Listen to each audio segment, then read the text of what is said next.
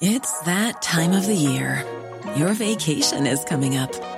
You can already hear the beach waves, feel the warm breeze, relax, and think about work. You really, really want it all to work out while you're away. Monday.com gives you and the team that peace of mind. When all work is on one platform and everyone's in sync, things just flow wherever you are. Tap the banner to go to Monday.com. There's never been a faster or easier way to start your weight loss journey than with PlushCare. PlushCare accepts most insurance plans and gives you online access to board-certified physicians who can prescribe FDA-approved weight loss medications like Wegovy and Zepbound for those who qualify. Take charge of your health and speak with a board-certified physician about a weight loss plan that's right for you. Get started today at plushcare.com slash weight loss. That's plushcare.com slash weight loss. plushcare.com slash weight loss. Connecting to the big show. In three, two, one. That's the job of the government, is it not? But it's us that still go out, work our lives away, pay for all the taxes, pay for absolutely everything. I've not seen any guards. I've seen more parking enforcement officers than I've seen guards. I'm not going to change. I'm not going to not be myself. And there's nobody going to take that from me. Join the conversation. Call 0818 96 96 96. Text or WhatsApp 083 396 96 96. Email opinion at 96fm.ie. This is the Opinion Line with PJ Coogan. Corks 96 FM. Don't tell me I didn't tell you. Uh, I hate starting any morning by going, I told you so, but I did tell you. And I did t- predict here Monday that they'd win that vote and win it handy. They actually won it, now to be fair, they won it handier than I thought they'd win it 83 to 68. Uh, a lot of people didn't vote, actually. I'll tell you who in a minute. And we'll discuss the politics of it in a little while. But I knew, I knew that they'd win that vote to uh, get rid of the eviction ban. I'll tell you something else as well, and I'll confirm this in a minute with our pal Adam Higgins at Leinster House. They'll win. They'll beat the Labour vote as well, the, the Labour no confidence vote. It's just how this pantomime works. Nobody actually wants an election. If they were to lose out to the Labour vote next week, there would be a general election. There'd have to be.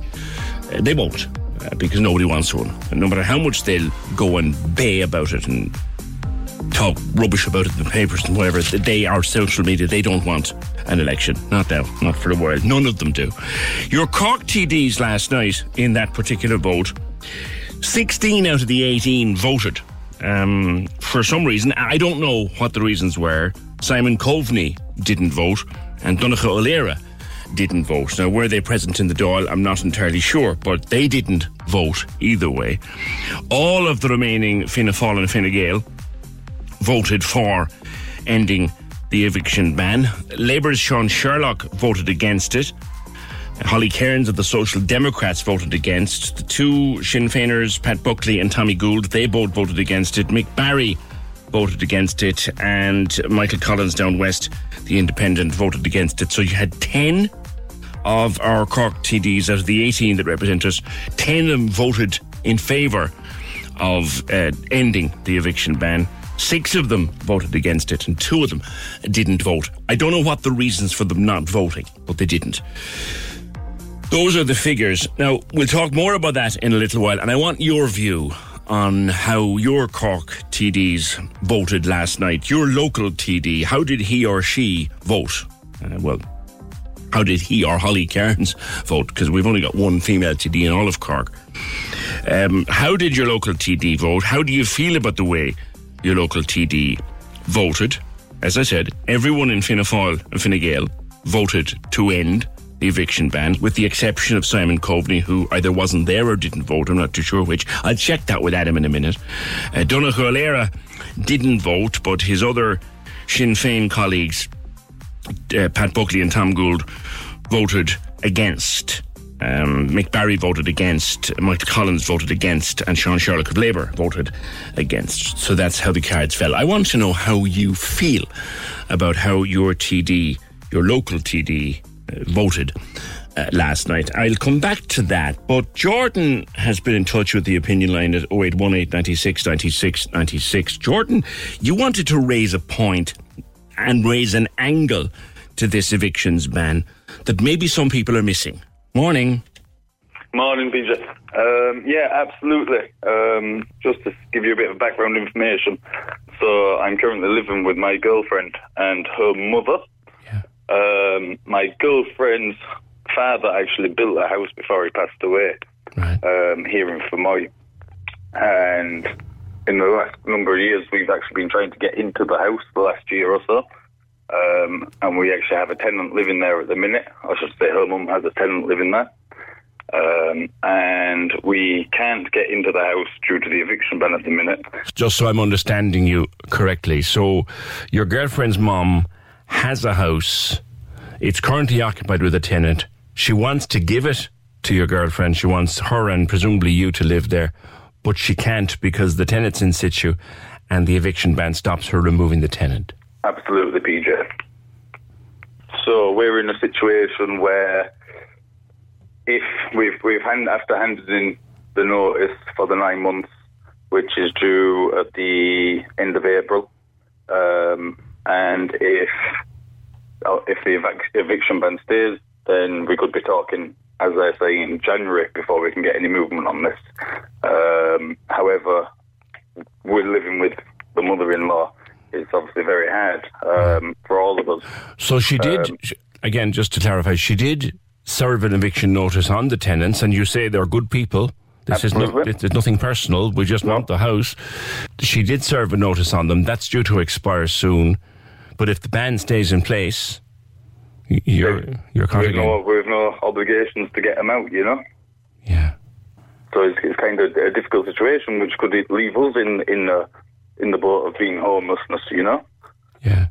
You're one of the categories of people, I think, Jordan, that we might forget in discussing this this issue. Yeah, yeah, and um, I feel that feel fear that's the problem.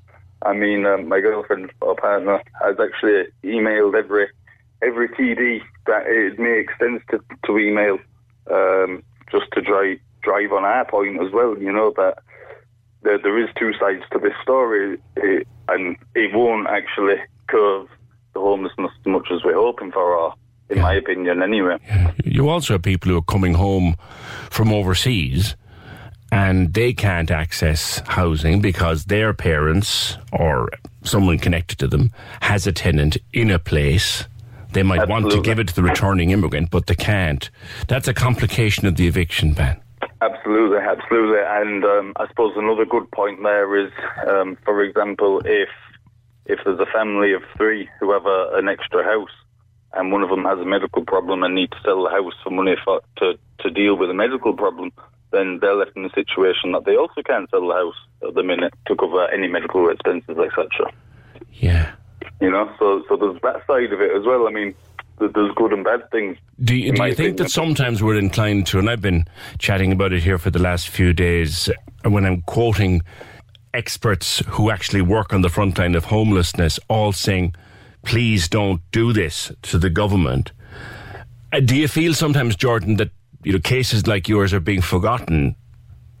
I think with, with the um, with the amount of homelessness that the country's facing at the minute, that uh, a big a big focus is on that, um, where the, the lads like ourselves are kind of just being kind of put, brushed off to the side, you know. Um, I mean, I know a lot of my mates now who are sleeping on couches and stuff like that. Yeah. They're they're not being classed as homelessness, but yet they've no home to go to, like only a mate's couch or uh, whatever the case may be. Yeah.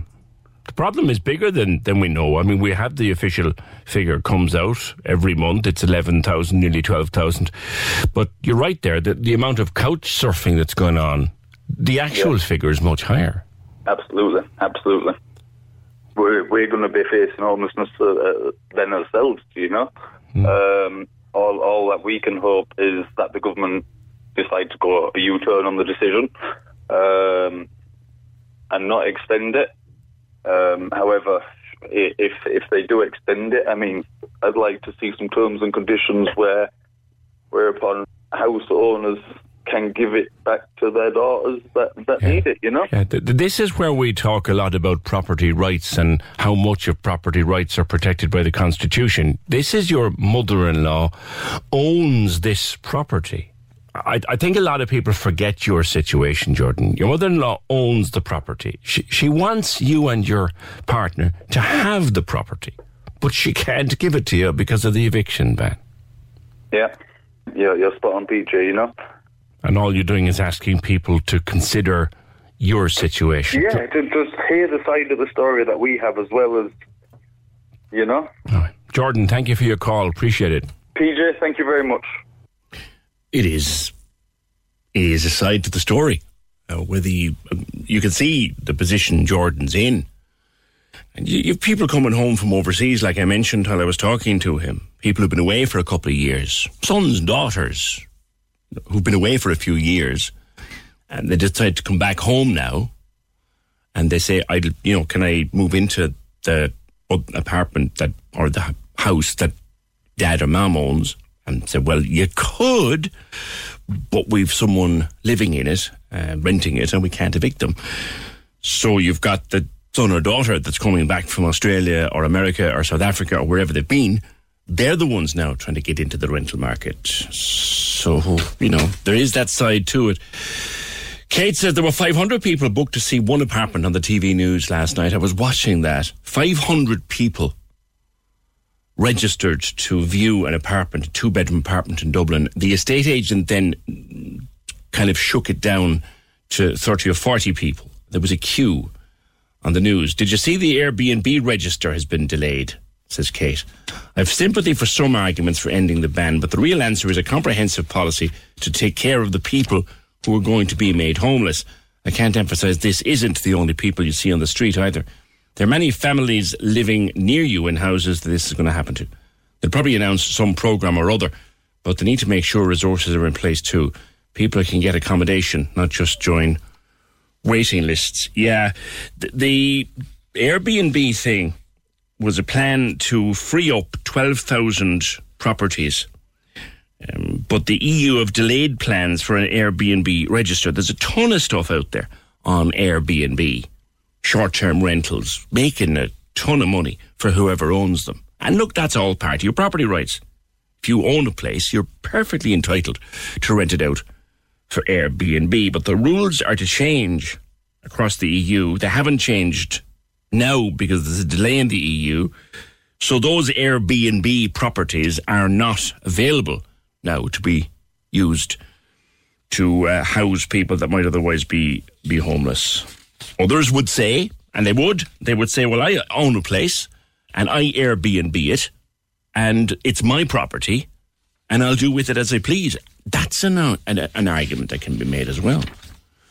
0818 96 96 96. I do want to know how you feel, though, about the decision made in the Dáil last night. I'll go through it in more detail just a second. Join the conversation. This is the Opinion Line. With the Cork City Marathon, take on your next challenge this June by running solo or with a team. Register at corkcitymarathon.ie. Cork's 96 FM. Cork loves the arts. We do too. That's why we bring you the Arts House. Every Sunday on Cork's 96 FM. Hi, it's Elmarie. Join myself and Connor every Sunday morning to find out what's happening in the arts all over Cork. There's so much happening. Fantastic festivals with great events for all ages, and we'll tell you all about them. The Arts House. Sunday mornings, 8 to 10. With Griffin's Potatoes. Planted, picked, and produced in Cork. Griffin's Potatoes. The great taste of home. Cork's 96 FM. Before we go to the politics, let's talk to another real person with another real story uh, of how they are affected by this eviction ban. Rebecca, you were just a few months away from having enough money to put down a deposit on on, on a mortgage. Good morning to you. Good morning. Um, yeah, so um, you know, myself and my husband have been saving for many, many years. We've been through many rental properties, many rental crises, and you know, by our calculations, January we were going to do it. We were finally going to have it. Um, How and we much? were- how much were you looking to put away? um, we were going to forty thousand. Um, it's a lot of money to yeah. be saving in, in the middle of a rent of, of high rent and all that. How, how, That's how, it. how I do you put forty grand away in, in with the rent?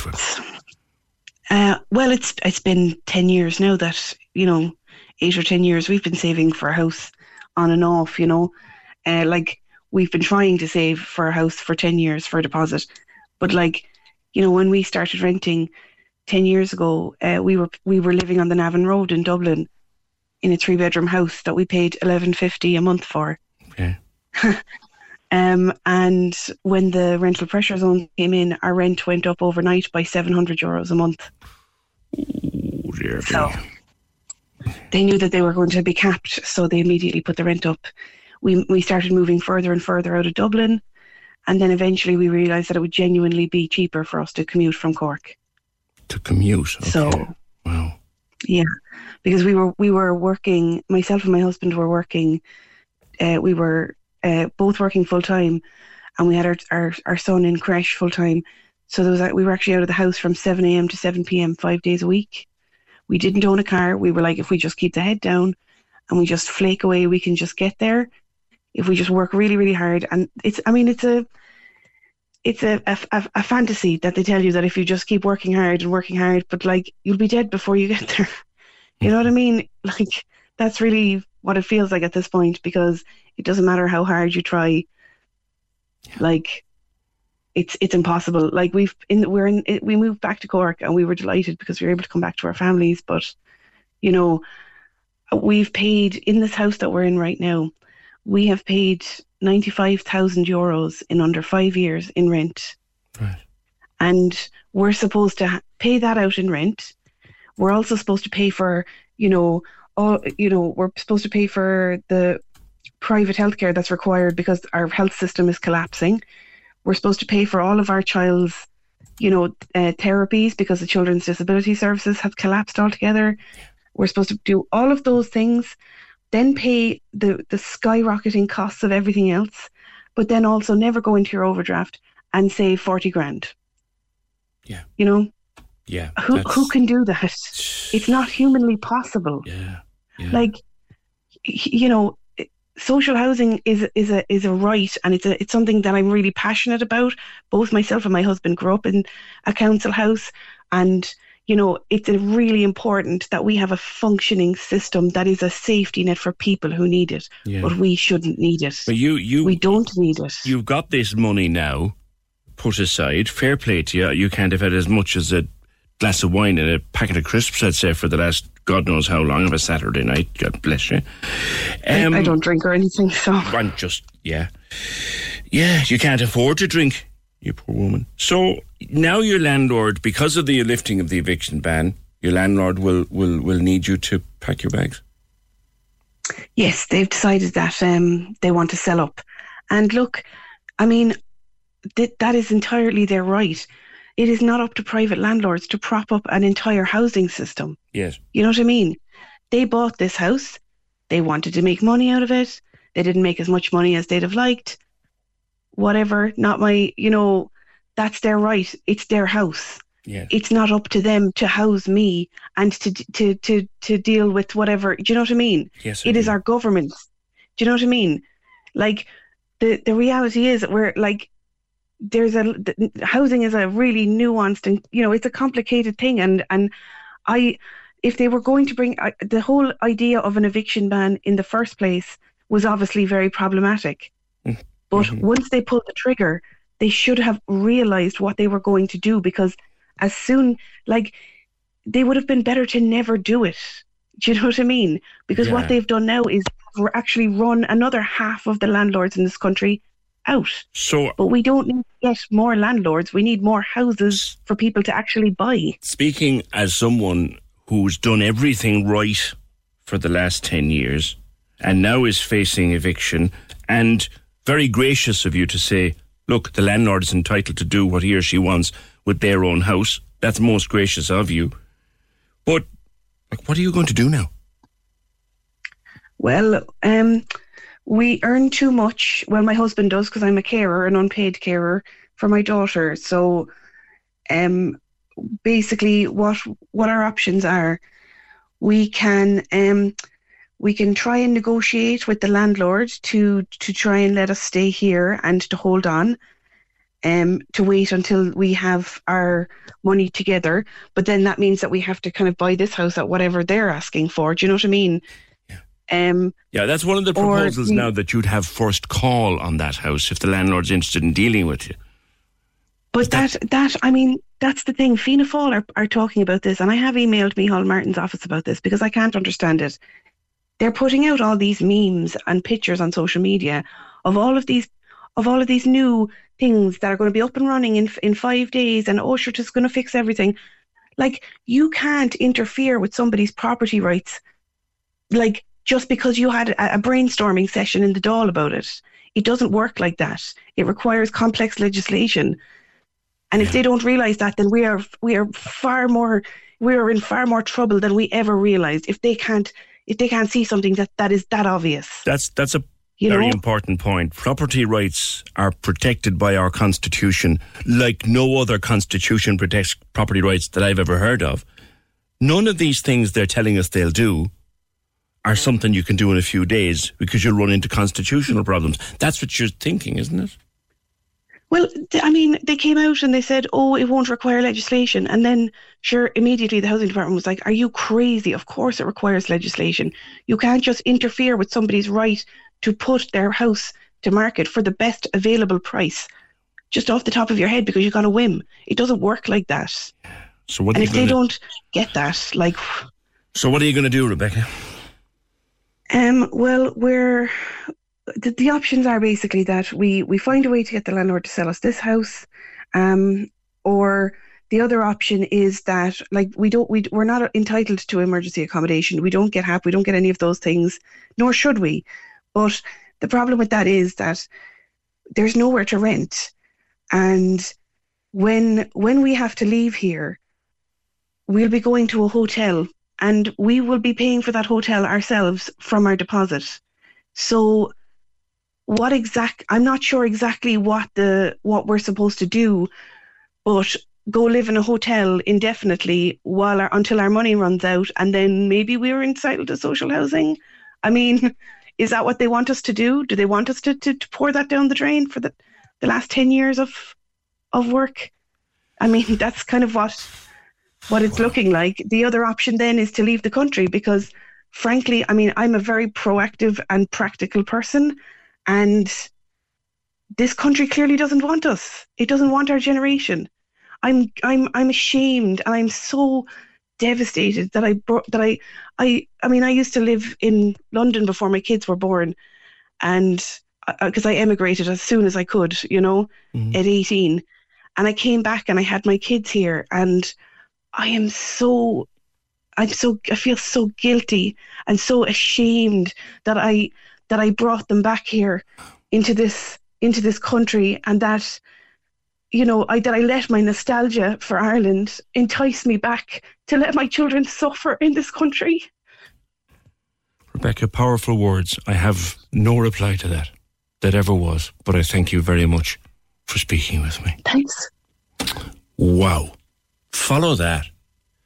Let me go to Leinster House because this young man has a busy schedule this morning. The vote, Adam Higgins of the Irish Sun 83 to 68. They got it through comfortably. I always knew they would. And let's start with the real meat, Adam. The Labour Party vote of no confidence. They'll beat that as well, won't they? Good morning. Good morning. Yes, there will there will be another vote uh, of the, the, the no confidence vote comes next week, and it looks like they'll they'll beat that. They may lose a couple of the independents, and another vote again. Sinn Féin are keeping the pressure up on this again, and they're going to table a legally binding motion. So the last motion that was voted on yesterday was non-legally binding, so it wouldn't have really changed anything had it been passed.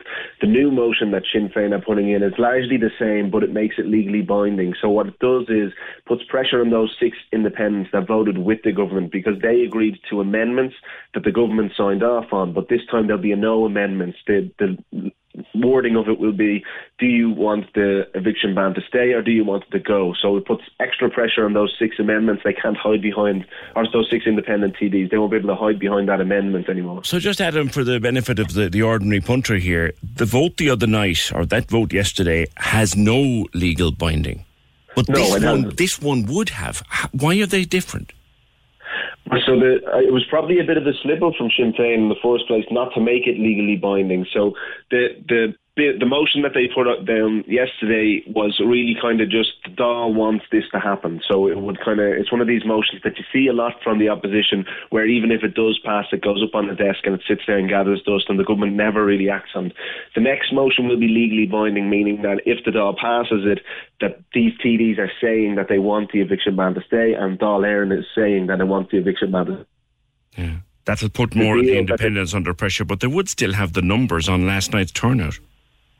Exactly, that's that's it. Now likely we'll still have the numbers. I mean, 15. Even if you take away those six independent TDs, if they'll have more than enough to get through it. Now there was a couple of absentees on both sides of the house yesterday, so even if we do have a full Dáil, it looks like the government have the numbers to beat this. Yeah. Just looking on our Cork TDs, Adam, I mentioned that neither Simon, Simon Coveney nor Donnchadh recorded a vote last night.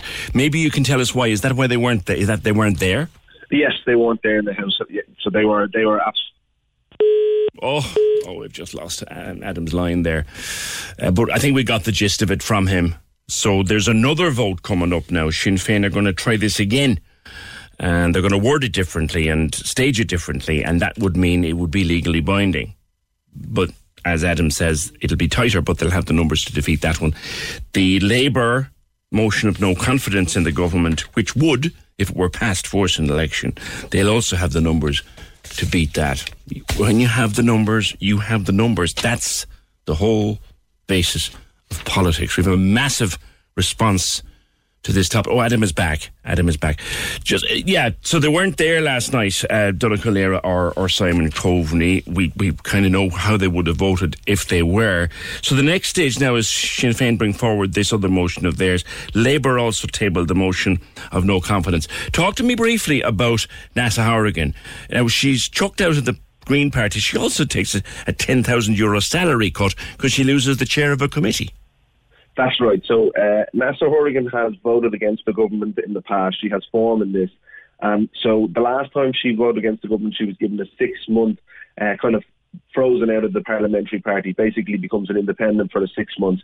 The Green Party felt like they had to go further this time because she was doing it again, and so they've given a 15 month ban. So effectively, Neasa Hourigan is now an independent for the next 15 months. She can't have access to the Greens speaking time. She can't have access to the Greens parliamentary party meetings. And as you mentioned, she loses her position as chair of one of the Oireachtas committees, which does uh, cut her 10,000 euro shorter. it kind of what it does is shut her up. And she's an outspoken woman. We've talked to her a lot.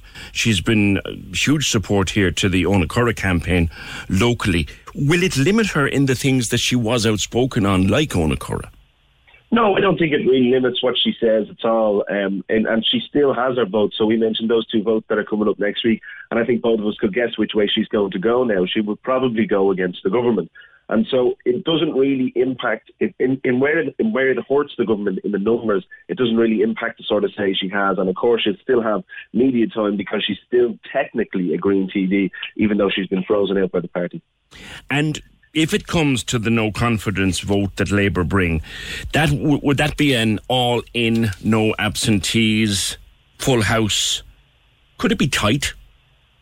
It'll be tighter, I'd imagine, than last night's vote. But from the looks of last night's vote, I mean, in the run up to this, there was government TDs who were a bit concerned. I mean, the government benches were packed. There was only those two or three missing. So I think they were nervous yesterday, and that's why you've seen such a big turnout. And I think after that last night's win being so clear, they won't be as nervous going into the next two. I make a comment here from time to time, Adam, and you'll know this the answer to this far better than I. There isn't a mood anywhere, including Sinn Féin, for a general election, so nobody really wants this to happen. No, I think Sinn Féin is probably the only ones who would be uh, willing to go to the polls now at the moment. Nobody really, none of the government parties, they're all looking at the polls and they know this isn't the right time. And you see yesterday, uh, in, before the vote, in leaders' questions, Taoiseach was saying how this government was built to last because he wants this government to go all the way because if they pull down now, they have nothing to point to that has been a big success because if you look at the housing numbers at the moment, they're way worse than they were. And that was the big thing that gave Sinn Féin their win. So I think what they really want to do is hang on, hopefully let their uh, housing for all policy work and then they'll see that they can turn those numbers around and tell the electorate, look, our plan is, is working, and, and that if you give us more time, we can we can get to the bottom of it. And I think that's what the government are looking for. Okay, all right, Adam. Thank you very much, Adam Higgins, political correspondent of the Irish Sun. You can read his article in the Sun today. 0818 96 96 96. As I said, an enormous uh, response to this. I need to talk to Annette and to Brian and to Caroline and to Mary and to Pat and to Sarah. We'll do all that next. Join the conversation. This is the Opinion Line. With the Cork City Marathon, take on your next challenge this June by running solo or with a team. Register at corkcitymarathon.ie. Cork's 96 FM. Cork's 96 FM invites you to run the Cork City Marathon. Register at corkcitymarathon.ie for Sunday, June 4th. Do it now with Cork's 96 FM. Lots of people listening to Jordan earlier on. J- Jordan is one of those people affected by the eviction ban in a way you wouldn't think. In that his mother-in-law has a house that he wants to give, uh, she wants to give to himself and his partner for them to live in. There's a tenant in it. They couldn't evict them with the ban in place. That's that's one side of the story you don't often hear. Then Tanya says, don't forget the landlords who've children going to college and need their house for their family for student accommodation. They must be considered too. Sarah, what do you want to say? Good morning to you. Good morning, how are you? Very well. What's on your mind? No, I, I just think it's a whole mess. I'm constantly seeing derelict buildings. Sarah, Um, could you get a tiny bit closer to your phone, please? It, you, you're a bit back, bit far back from it. Sorry, I, I'm. better. It just makes me so angry seeing so many derelict buildings. Just take Castlemartyr, for instance. There are so many vacant buildings around there, and all around Ireland. Yes. And they're, they're constantly complaining that there's not enough plumbers, uh, tradespeople, and everything. Get the lads in the ETB, and that can be their practical work. Get them in and doing something in the vacant houses and renovating them. That's a great idea, actually. Get get trainees to come in under supervision and do the do the grunt work. A hundred percent. I mean, they're learning, and the job's being done. Ju- yeah, I don't know. Well, I know Castlemartyr to drive through it, and occasionally stop for a, for a, bag of chips in the chipper there. Um, but you're saying there's a lot of property. There's a hell of a lot of property, but like I said, not only Castlemartyr, it's like there's a lot of towns around, and there's so many vacant properties. Same Lismore, same all all over the place. Yeah. But uh, like I said, one minute they're screaming out that they don't have enough tradespeople. Well, get uh, bring back forth. Get Well, there, there is a huge there is a huge shortage of tradespeople. That's the absolute truth because no one's no one's lining up to be an apprentice anymore. So there is a shortage, all right. That's for sure. Well, that's just it. But they're making it so difficult for people to go and get these apprenticeships. That too. There is that too. I was talking to an electrician a few months ago, Ken, and would love to take on apprentices, but it's just not attractive for them to do it. Exactly. So if they set up something like that, where you're actually going out into these derelict buildings, and like a lot of these buildings have been left there for 10, 15 years. Yeah. Yeah. Like, and, and just of no use. And you've got all these families that are just in desperate, desperate situations. There are, and there are grants now as well. They put this, I think it's called Croí Cónaithe. They put this scheme in a grant scheme. Now it's like all grant schemes. It's it's desperately complicated, but at least it is there. Thank you, Sarah. Frank, morning. How are things, PJ? Very good. What do you want to say? Um, oh, just the whole story. Like you know, I keep hearing, like, repeating and repeating the same stories, and we are we're in the same bandwagon basically. Like right now, um, about 2021, we bought a house after five years of hard savings. Uh, and there's no shortage of sa- savings there, like in work, like, like I'm self-employed and I'm employed as well. So I have two jobs. Herself has a full-time job and we've a daughter. Um, so hands full, trying to save, bought a house in 2021. And at the time of signing the uh, contracts, the banks, um, the bank refused to release the money because my company was under the uh, COVID payment. Hang on a second. So you'd money just just to roll back. So you had a deposit in place, you'd worked hard, you'd saved hard, you had the finances in place, you had an offer from the bank, you found a property, and then at the signing of the contract, the bank said what? The, the bank declined. I got a, a phone call from my solicitor saying that um, the, there was no funds. The bank refused to um, release the funds because my company was under the COVID payment, even though I was working through. Uh, so I never stopped working through COVID. Uh, and and thanks God we never said anything to our landlords. We were waiting to get everything signed up because it was still under construction. Under construction, so we bought through planning. Like, basically, it was a new build. Yeah. Uh, we had time, so we didn't break the news to the landlords. Thanks God, because uh, that's it. Our hopes were gone once Wow. we heard the bank wouldn't release the money. So you're, Um, still you're still renting. Are, are you affected by this ending of this eviction ban, though? Are you are you in trouble? So we don't know. We don't know as it is. Our landlords are very good. It goes through private landlords, so there's no agency involved, which is good. They're absolutely brilliant. We've been living in the house for five years. But, and we're paying only 1100 you know, in the Douglas area. That's fantastic, Frank. Which is very good. Now we look. I look after the house. Like any any works, any maintenance jobs, I will do it. Like you know, painting and so. Like uh, we're we're good tenants as well. Like you know, it goes both sides. And, but they're brilliant landlords. But they have three daughters. We don't know what's going to happen, and I wouldn't blame them if they want to give the house to one of their daughters. Do you know what I mean? It's absolutely normal. But that will that will put us in a very difficult position. One, we we won't be able to find a house in the market, and if we do, we'll be paying about what eighteen hundred Minimum uh, a month. Douglas, you'd be lucky. Yeah, two grand. So I've seen them two, two and that, two, two one hundred, twenty one hundred, something like that. So that immediately will stop any savings we have in, in motion. Like we we kept the savings, but as much as we could, we don't have much, but as much as we could, but that will stop immediately our savings. As the previous caller was saying, we don't, we shouldn't need to, but we're not, we don't avail of any HAP or any help from the government. We don't avail for social housing because there's actually three, two small incomes and one normal income coming into the house. So we don't avail of any of the helps. Uh, we'll be left literally to no savings and a scraping to pay the rent. So uh, we've decided to just give up, give up. Um, How do you mean?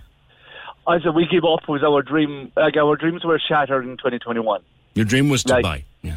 Our dream was to buy, and we're coming from from Spain, so we've been living in Ireland for the last twenty years. So we we love we love Ireland, you know, and we wanted to stay here, and we want to continue staying here. But um, I think we have a plan B in motion. So it's like the buying option in Ireland is gone right now. Like either like putting them ourselves in a two grand mortgage a month because I'm I'm over forty, so my mortgage will be shorter obviously so it'll be more expensive. So we're thinking and keep on saving and uh, just buying a property in Spain. Maybe I was just going to say that. So you're from you're from you're from. Spain. You're you're you're you're thinking you're already thinking of going back. Yeah, well, maybe not going back, but at least waiting five, six, seven years more, keep on saving, and maybe getting a property, buy a property down there, cash in hand, and having our property down there, and keep on saving here. And two things can happen. Like you know, you have a plan B if things get worse If you had property in the right part of Spain, Frank, and you don't need me to tell this, tell you this, you'd have a handy income coming from that as well. Yeah, yeah, yeah. Uh, well, that would be six, seven years to save for that and paying in cash. Um, like you see, we'll have escape option there. Yeah, you if would. things go bad in here, we But, can go. but like you say, your, your, your dreams continue to be shattered, and you're looking at different options now. Thank you, Frank, and best of luck with whatever you choose to do. Fra- Pat, Yes. what would you like to say, sir? Um, I was. I have a couple of questions, PJ. One, uh, the first one in is, how many TDs are currently landlords? I think the percentage, I, this was in the journal, and it's a while back now. I think the percentage is 23% of the Oireachtas are landlords. Right, and so, um, that would 23% make, is about a, just under a quarter of them. So that'd be about 40 to 50, I suppose. That would see that would make perfect sense. Then why why they want to lift the ban because I think myself that while the ban is in place, they can't put up the rent on their own properties. Now I know, I know, there's an awful lot of genuine cases caught up in all this now, as we've heard this morning, and I understand that too. And I've I feel dearly for an awful lot of people. I actually do. Like, but but the government are doing this to suit themselves. They're not doing it to suit the country. Yes. And another thing, we were talking. Were, you were talking here a while back as well about, uh, or the government are talking, sorry, a while back about, oh, they're going to build this, build this, whatever, blah, blah, blah, all this kind of thing. It'll never happen because there's a major um, labour shortage in, in the construction industry at the moment. Bingo. On the he- nail on the head, Pat. Nail it's on a the head. major shortage, and I know the amount of leads, I work in construction myself, and the amount of lads that I've worked with in the past six to twelve months that have left the country and gone to Australia. Yeah. Because they don't see the point in being taxed to their necks for the rest of their lives, Mm. and they're just going out of the country. I'd say. Give it another twelve months, and I say there'll be a complete generation gone out of this country, and they'll never and they'll never come back. Pat, I have a small job myself uh, planned for the autumn or, or into winter of the year. It's a bit of tiling, right? Right. It's a bit of tiling. And I rang a pal of mine who's in the, the building game. And I said, How long would, would I need? He said, You want to be booking a fella now if you want to get it done before next Easter. That's how short they are of people. Uh, yeah, yeah, possibly. Yeah, I, I wouldn't quite go that far now, like, uh, but um, He said, he said at least three months, and some of the guys you won't get them for, depending on the size of the job, you won't get them for a year. Yeah. Well, a lot of the toy, a lot of the, the tiling shops in the city would have um, would have um, Their own people on books, yeah, I know. yes, yes. Well, if they would, But I'm just they saying, in general, that's that's that's just me. I I mean, the, trying to get a tradesperson these days for for a, trying to gather tradesperson people for a job, there is a shortage, massive shortage. There is, and is, and and we were they were talking there a while ago about about um, that lady that was talking about Castlemartin about taking on apprentices and all this sort of thing. They're not there. They don't. Exi- they don't exist. Like What, but actually, Pat, there's the thing. You're in construction. Why why are people like? There was a time when if you were a chippy or a spark or a plumber or a plasterer or a tiler or a painter, you had guaranteed work for the rest of your days. That's the case now. If you can get a good trade, you'll be working till you're old enough to stop. So why aren't people going into it? But see, the difference is, see, during the pandemic, when the pandemic hit, a lot of a lot of uh, fellas went out to construction and went in working inside in factories into nice clean jobs where you go in in the morning with nice clean clothes and you come out in the evening the same way. And when the pandemic was over, then they just stayed in their nice clean jobs. They were getting better money. Yes. And the environment, everything was everything was a way better. You're, you're right, actually, on that call, center syndrome is what one person I know called uh, called it. In that, why? How am I going to get a guy for forty hours a week or thirty nine hours a week on a building site or on in a bar, even when he can do three 12 hour shifts in a call center for similar money Yes, and have the rest of the week off? Yeah, that's exactly it. That's, like I that's said, what they're doing as well. I see it on site here every day. Like, um, like this week, just this week alone, like the, with the weather that's been this, on this week. Now I'm driving a machine, so I'm actually in from the weather. Like, but but there's an awful lot of lads here walking in the ground, like, and they're after getting saturated day after day after day inside here. Like, just like you'd be inclined, inclined to tell them, like, go in and get qualified to drive a machine and stay inside in the machine. At least you'll be out of the weather, like you know. Get a, get a job, get a job where it's where it's warm and dry. Pat, thank you. Desperate shortage of people in the trade. Three months to, to a year for the tiling job, depending on the size of the job. The bigger job, the shorter the time. It's gone back to those days too. Mary, your blood is boiling this morning. Oh, that poor woman that was talking Rebecca? earlier. Yes, her family, her. It's these people that should be getting every bit of support from the government. These are the people that we want the life that she has had because of the fact that she has done things properly. You're, yeah, you're, you're you're listening to someone who has done everything right. Everything right and is not being supported in any way, shape, or form. Because she's done everything right, she's not entitled to support. Exactly.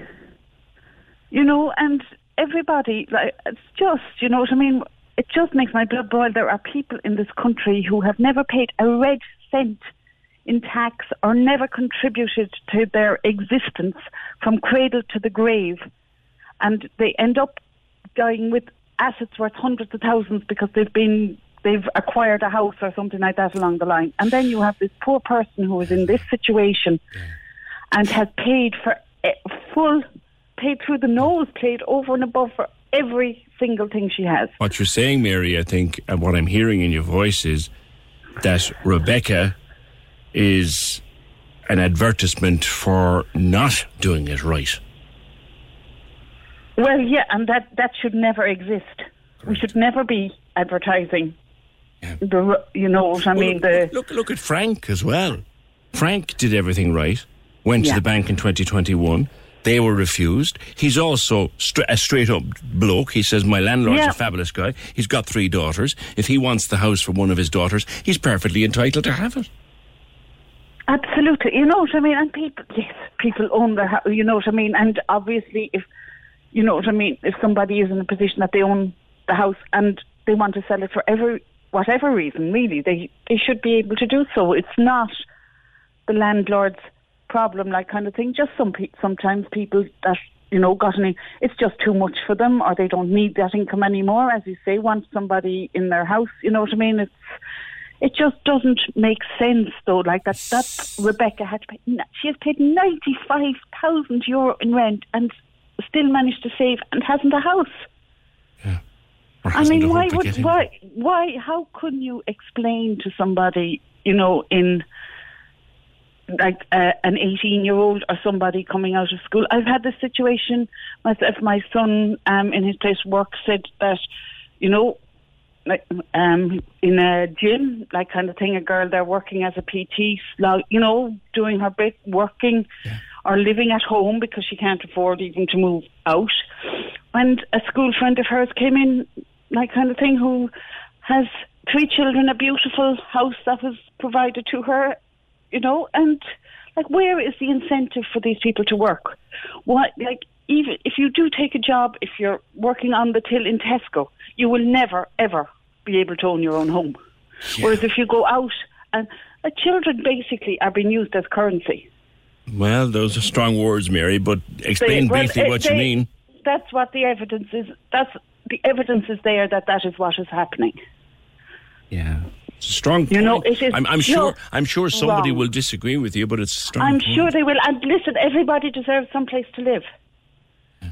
But bumping yourself up the ladder by doing things wrong shouldn't be to the detriment of the people who are doing things right. All right, Mary, thank you. We have got a queue of calls as long as Patrick Street of people wanting to get in on this one. We will certainly come back to it uh, after 10 and spend more time. Margaret says, why don't the council give out the houses that are vacant and give a grant to the renters to do them up themselves? That's kind of, Margaret, what Croí Cónaithe uh, is. There was another thing. I remember talking to a woman years ago, and I'll never forget this call. Um, she came from a family of tradespeople. So she said, I have all the people I need to do up any place I want. There's a place across the road from me, and my family could do it up for us over a period of time. Why can't I have it? Eh? That's that's another truth. Why can't people who could do a place up be let do it up and keep it for themselves? Just before we go to news, Thomas on WhatsApp. That story on there about that girl Rebecca was heartbreaking. God, I really feel sorry. I, w- I wish I won the lotto. I'll buy her a house myself. Hi, you're a decent Elskin. 0818 96 96 96. Join the conversation. This is the Opinion Line. With the Cork City Marathon, take on your next challenge this June by running solo or with a team. Register at corkcitymarathon.ie. Cork's 96 FM. The lines are live. Hello. Join the conversation. Call 0818 96 96 96. Text or WhatsApp 083 396 96 96. Email opinion at 96fm.ie. This is the Opinion Line with PJ Coogan. Cork's 96 FM. But whatever about tornadoes, though, seriously, there was a very nasty sort of half an hour or so of weather during the night. Where, where I sleep in Coogan Towers is south facing. The window of my bedroom is south facing, so all of the grot and the storms and the wind and the rain, all of that grot comes straight at my bedroom window, and I sleep like the dead. Uh, you could drive a train through the room and you wouldn't wake me when I'm gone off. But last night, for the first time in the entire winter and spring season of 2022 stroke 2023, the weather woke me. Uh, noise, wind. I thought, I really did think the rain was going to batter in my window. And that was mm, sometime after three. So certainly there was some fairly foul weather around during that. It didn't last long. Didn't last long at all. Blew itself out quite quickly, but but there you go. Lots of love in the room, lots of sympathy in the room, lots of of, of just people wanting to to to send out their support and their empathy to Rebecca. Um, you heard her story. We'll podcast it later. Uh, she and her partner have been working and saving and saving and working and paying, paying rent for years. They've got the bones of 40 grand stashed away to try and get a mortgage. And now they may well be evicted and have to use that money to pay for hotel accommodation, have to use that money to try to get into the overpriced rental market when, when what they wanted to do was get a mortgage and, and buy a home. And she, she came back from London, raised her children here because that's what she wanted to do. And now she looks at them and she is, I think, to use her words, ashamed that she came back and she feels guilty. She shouldn't. Not her fault. None of this is her fault, but that's. I'm so sorry for Rebecca uh, and her family, but we've been predicting this for a long time, says Kevin. The housing crisis was building for a long time. It's long been known that turnkey homes that the government championed were never enough. I remember being on with you at say five or six years ago saying we needed 50,000. 50, you did? 50,000 homes every year for a decade, says Kevin. And therein lies the other problem, Kevin, as discussed with Pat before 10, the huge shortage of tradespeople. And then Justin comes in with this one. He says apprentices get moved from site to site regularly. Most of them, many of them anyway, can't get to work because they're not allowed to drive without a qualified driver. Apprentices are usually young people, late teens, mostly on L plates. They're turned off travelling because they can't travel. Government red tape on learner drivers is not helping the situation. In fact, it's screwing a lot of things up. Yeah. 0818 96 96 96. John, yeah, I'll come back to the comments, but some, some of what Mary said has triggered a few people, but she was making a point before 10 that the people who do everything right are the ones suffering. Back to your calls. Enough of me. Owen, good morning. Hello, Owen. Oh, uh, hi, PJ. How are you? What did you want to say, sir? Well, I, just an observation or a question, I suppose, if you like. Um, like, there's an awful lot of people living in Cork that don't need to be in accommodation that's built to last 100 years. You know? Um, the population here is about 220,000 the city, I think. Yeah. And I've been trying to calculate in my head that probably the population, the student population here is maybe 30 to 40,000. I would say so, like, yeah. Those people don't need to live in long lasting accommodation. They need to live in places maybe. So, uh, okay, what I'm posing is that, like, the rate we're going it's going to take several years to get supply to match demand. Why don't we just build a lot of maybe prefabs or something just to, uh, to accommodate that student market, um, and and like just uh, have, have it there. Say these buildings are going to be taken down in five years' time, but they solve an immediate need. Right. You're saying that the student accommodation, and there's loads of it going up all the time, that that could be put to use for families. Well, no. What I'm saying is maybe if you could, if you could have cheaper construction and build accommodation for students and, and maybe the buildings aren't designed to last all that long, that you would take them out of the market competing with people maybe who, who need uh, longer lasting places. Yeah, but you see, now you've got another additional problem coming down the track. Oh, and that people spotted, I spotted in the news about a week ago, and it's going to make things even tougher in a few years' time, and that is this new EU uh, requirement that buildings have a certain BER yes. rating. And every new building, I maybe every new building is going to have to be built to a specific spec, and we're going to have to build to bring all of the older ones up to another spe- specific spec because of EU directives. So what you're saying is a great idea, but we can't. The EU won't let EU mightn't let us do it. Okay, well, it's, it's not worth looking into. And again, if we're looking at that five years down the way, I mean, we have our situation here is a crisis, and I, I, would be surprised anyone would disagree with me if that's overstating it. Yeah. You know, it's emergency, total emergency. you know. I mean, I was listening to a guy in the, I, there's another radio station. I think he sells caravans in in, uh, in some part of the country. Yeah. You know, people live quite comfortably in them. They mightn't be in them in ten years' time, but we don't need that. You know.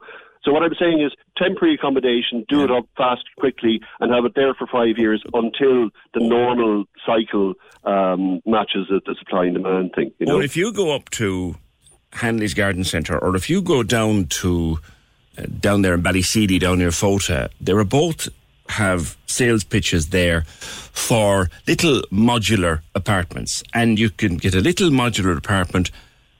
You supply it with utilities. It comes with a bedroom, a kitchen, tables, chairs, insulated, wired, plumbed, and installed. And you do the whole kit and caboodle for less than 60 grand for a two, ban- a two, a two bedroom apartment.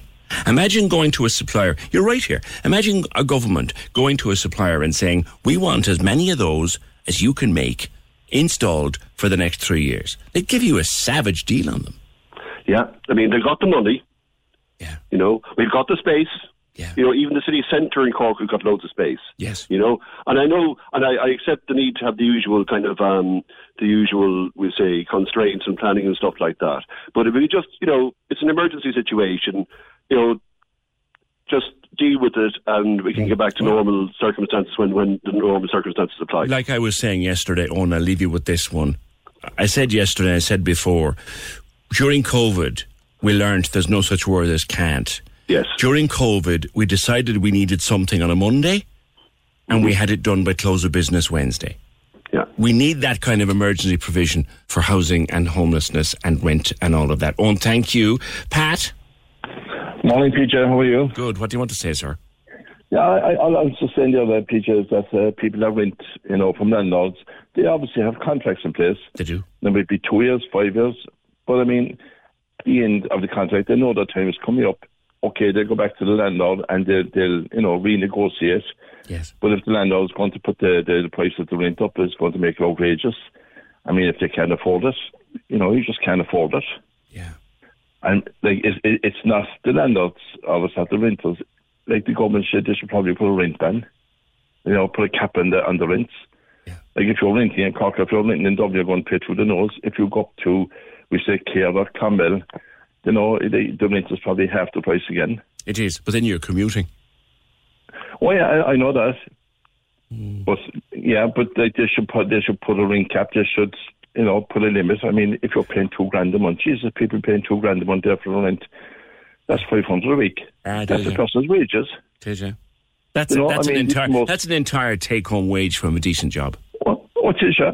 Yeah. So I mean, that's that. You know, that's that's something that you, people can't afford. Yeah, but you see, the problem with rent caps, Pat, and this is what you'll be told. I, I'm not. This is not my view, but this is what you'll be told. Rent caps and things like that drive landlords to sell. Okay, but who's going to buy? Yeah. If a landlord is selling, okay. If if if the government have money, then to, uh, let them buy the houses. Well- well, there's the, the money to the local authorities and leave them buy the houses. That's another one of these amendments that went in over the last couple of days. Yeah. One of these provisions that if the landlord wants to sell the house, that the the tenant who's in situ would have first call upon it, or that the local authority or Cluid or some one of those approved housing schemes that they would buy it. Those provisions are in there. Will they work? Who knows? Well, I don't know, PJ. Like uh, you take the HAP for instance. There's a ring cap on the HAP. Like if you're a family there of we say, um, uh, you know, two adults and three children, there's X amount of money like uh, available to rent a house in the private sector. And you would have to pay X amount of money yourself. I don't I forget now what it was. Like, Yeah, yeah. There's- you- you top it up, It's a small amount, but there's a set amount in, like the, the, the combined from the, the you know from the, the government and your own funds. That's the combined, and that's the max rent that you can pay in that house. Yes. You can't pay more than that.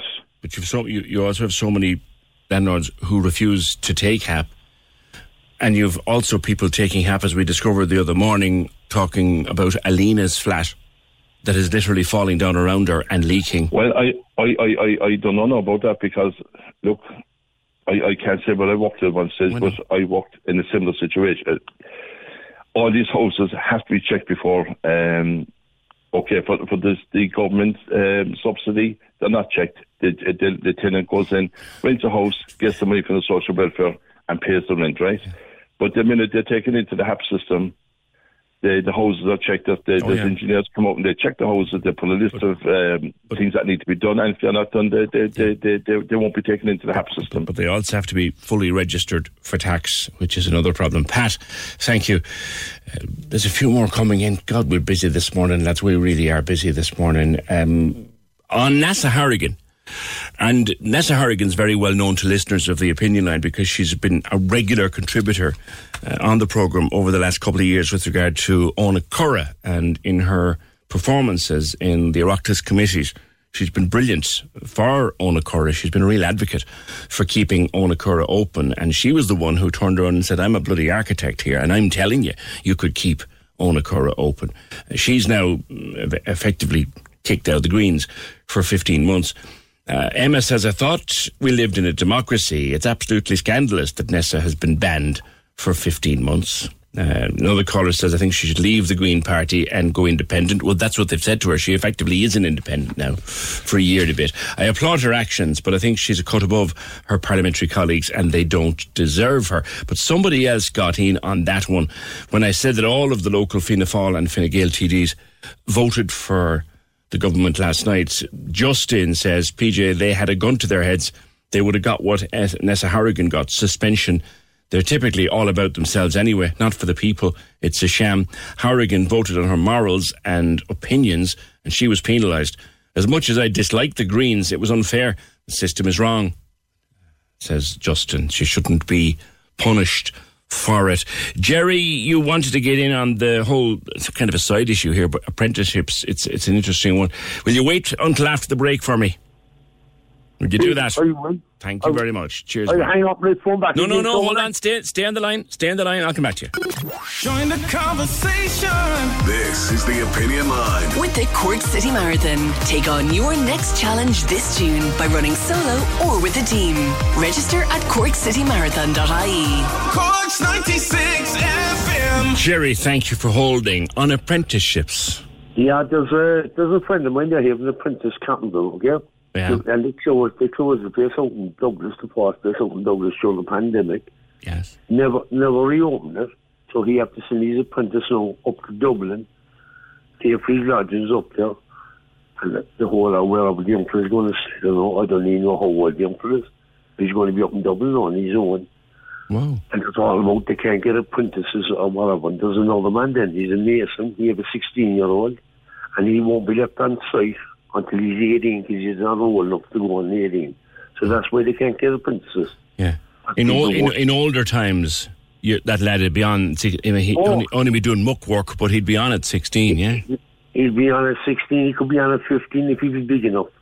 But it's all, you know, I suppose there has to be regulations too, Jerry, for safety. safe, safe passing all that. But how can he be safe if, he, if he's never on the site? You know, what young fella's going to wait until he's 18 to go on as a mason and get first first year apprenticeship then as 18 years of age? It's not there. That's why. So all this safe pass thing in this thing, you have to have a pass now. Use a console. You have to have a pass to do this. You have to have a pass to do this. And There's a lot of young fellas out there, they know that, that school doesn't suit, but they'd make great apprentices, Jerry. And you're right I- about it. I can't I can't read nor write in school, but I have a brain. It's unbelievable because I had a, What I do had you do? learning disability. What do you do? I had learning disability and the whole lot. But I'm as cute as a fox. There's young fellas out there and they're hanging around the streets and they're not getting a break, and they can't get a break because what young fellas going to come on as a first year apprentice at 18 years of age and getting whatever the money they're getting now. The money isn't great, but you're getting trained. I remember talking to an apprentice. There was a young lad working uh, on my house when I got some work done a year or two ago, and he was an apprentice, and he was doing, as I call it myself, grunt work. Now he was just in the door, and I remember chatting to him one day. I made him a cup of coffee because the poor boy looked tired, and I said to him, "Do you want a coffee?" And he's, I said, "You're worked." I said, "Until you fall down." He said, "I am. I'm working until I fall down." But two things. He said, "One, I love what I'm doing." I'm doing, I'm, I'm cleaning up after the lads. I'm doing all the grunt work, all the muck work. But in four years' time, I'll have a trade I can take to the four corners of the world. And he have something to get out of bed for every morning. Every single morning, yeah, yeah. You know, something to get out of bed for. So just laying around cleaning their computers and all that. And lot the young now won't do it. But there's young fellas out there willing to do it if they get a chance. And they need to get the chance. Jerry, great point. Well made. Thank you. 0818 96 96 96. So Kind of two conversations going on here. We have a chronic shortage of apprentices, which means we have a chronic shortage of incoming tradespeople. We need thousands of houses built, and we have nobody to build them. Back in the 60s and back in the 70s, I keep making this point, when this country hadn't an arse in its trousers, we built thousands and thousands and thousands of houses because we had thousands and thousands and thousands of tradespeople. Now we don't. On empty houses. Michael, great point. Good morning. What do you want to Morning, say? Good morning. Hello. Hello there. What would you like to say? Um, yeah, I was just to make a note on, on the empty houses, um, PJ, and, and I suppose to start with it, the point I, I think what the government want us to do is, is have, it's kind of like for or against private landlords, and it, in my opinion, it's not private landlords' job to provide housing for people. I mean, obviously it's their right to if they want to, but it's not their job. Um, and if you look at it, the city council, which is government, city councils all over Ireland have four and a half thousand approximately houses that are lying empty. Yeah. That's four and a half houses taken out of our housing stock. Approximately 500 of those are in Cork City alone, PJ. There's nearly 400 in Cork County. Correct. And they're lying empty. And it's, I think it's an average of about 18 months turnaround time, which is just daft. I mean, to think that it takes that long to turn a house around is ridiculous. If I leave a house Um, today in perfect condition, Michael, perfect condition, Yeah. hand back my keys to the council, it'll take them, like you said, nearly 18 months to give it to somebody else. That's insane. Now, of course, and we all understand there's a shortage of of um, of tradespeople, but I mean, we, we need to start looking at this. Uh, you know, I hate the thing out, outside the box, but they need to start thinking outside the box and do things completely different. We've got a prison in the north side with uh, about 300 guys up there, and I'm sure 99% of those guys aren't bad guys. They're just guys that did bad things but they do virtually nothing all day, every day. That's bad for the, for their mental health. They come out, and the percentage of of, of reoccurring is or reoffending is, I think, in over eighty percent. Why not get these guys out? You know, maybe with a promise of shortening their terms, even better with a promise of a home if they're homeless uh, when they get out. If everybody has a home over their head, PJ, and this has been proven in, in one of the Nordic countries. I know they do it uh, very well. Everybody gets a home, and if everybody gets a home, your addiction rates go down, your Finland. unemployment. Finland. Finland, uh, yes, Finland. yeah. If you need, the It's first thing they'll do is house you. Then we'll help you to sort out your problems. Yes. But, but imagine, like all these guys. I mean, if you're sitting in prison, you pretty much a lot of these guys have no hope.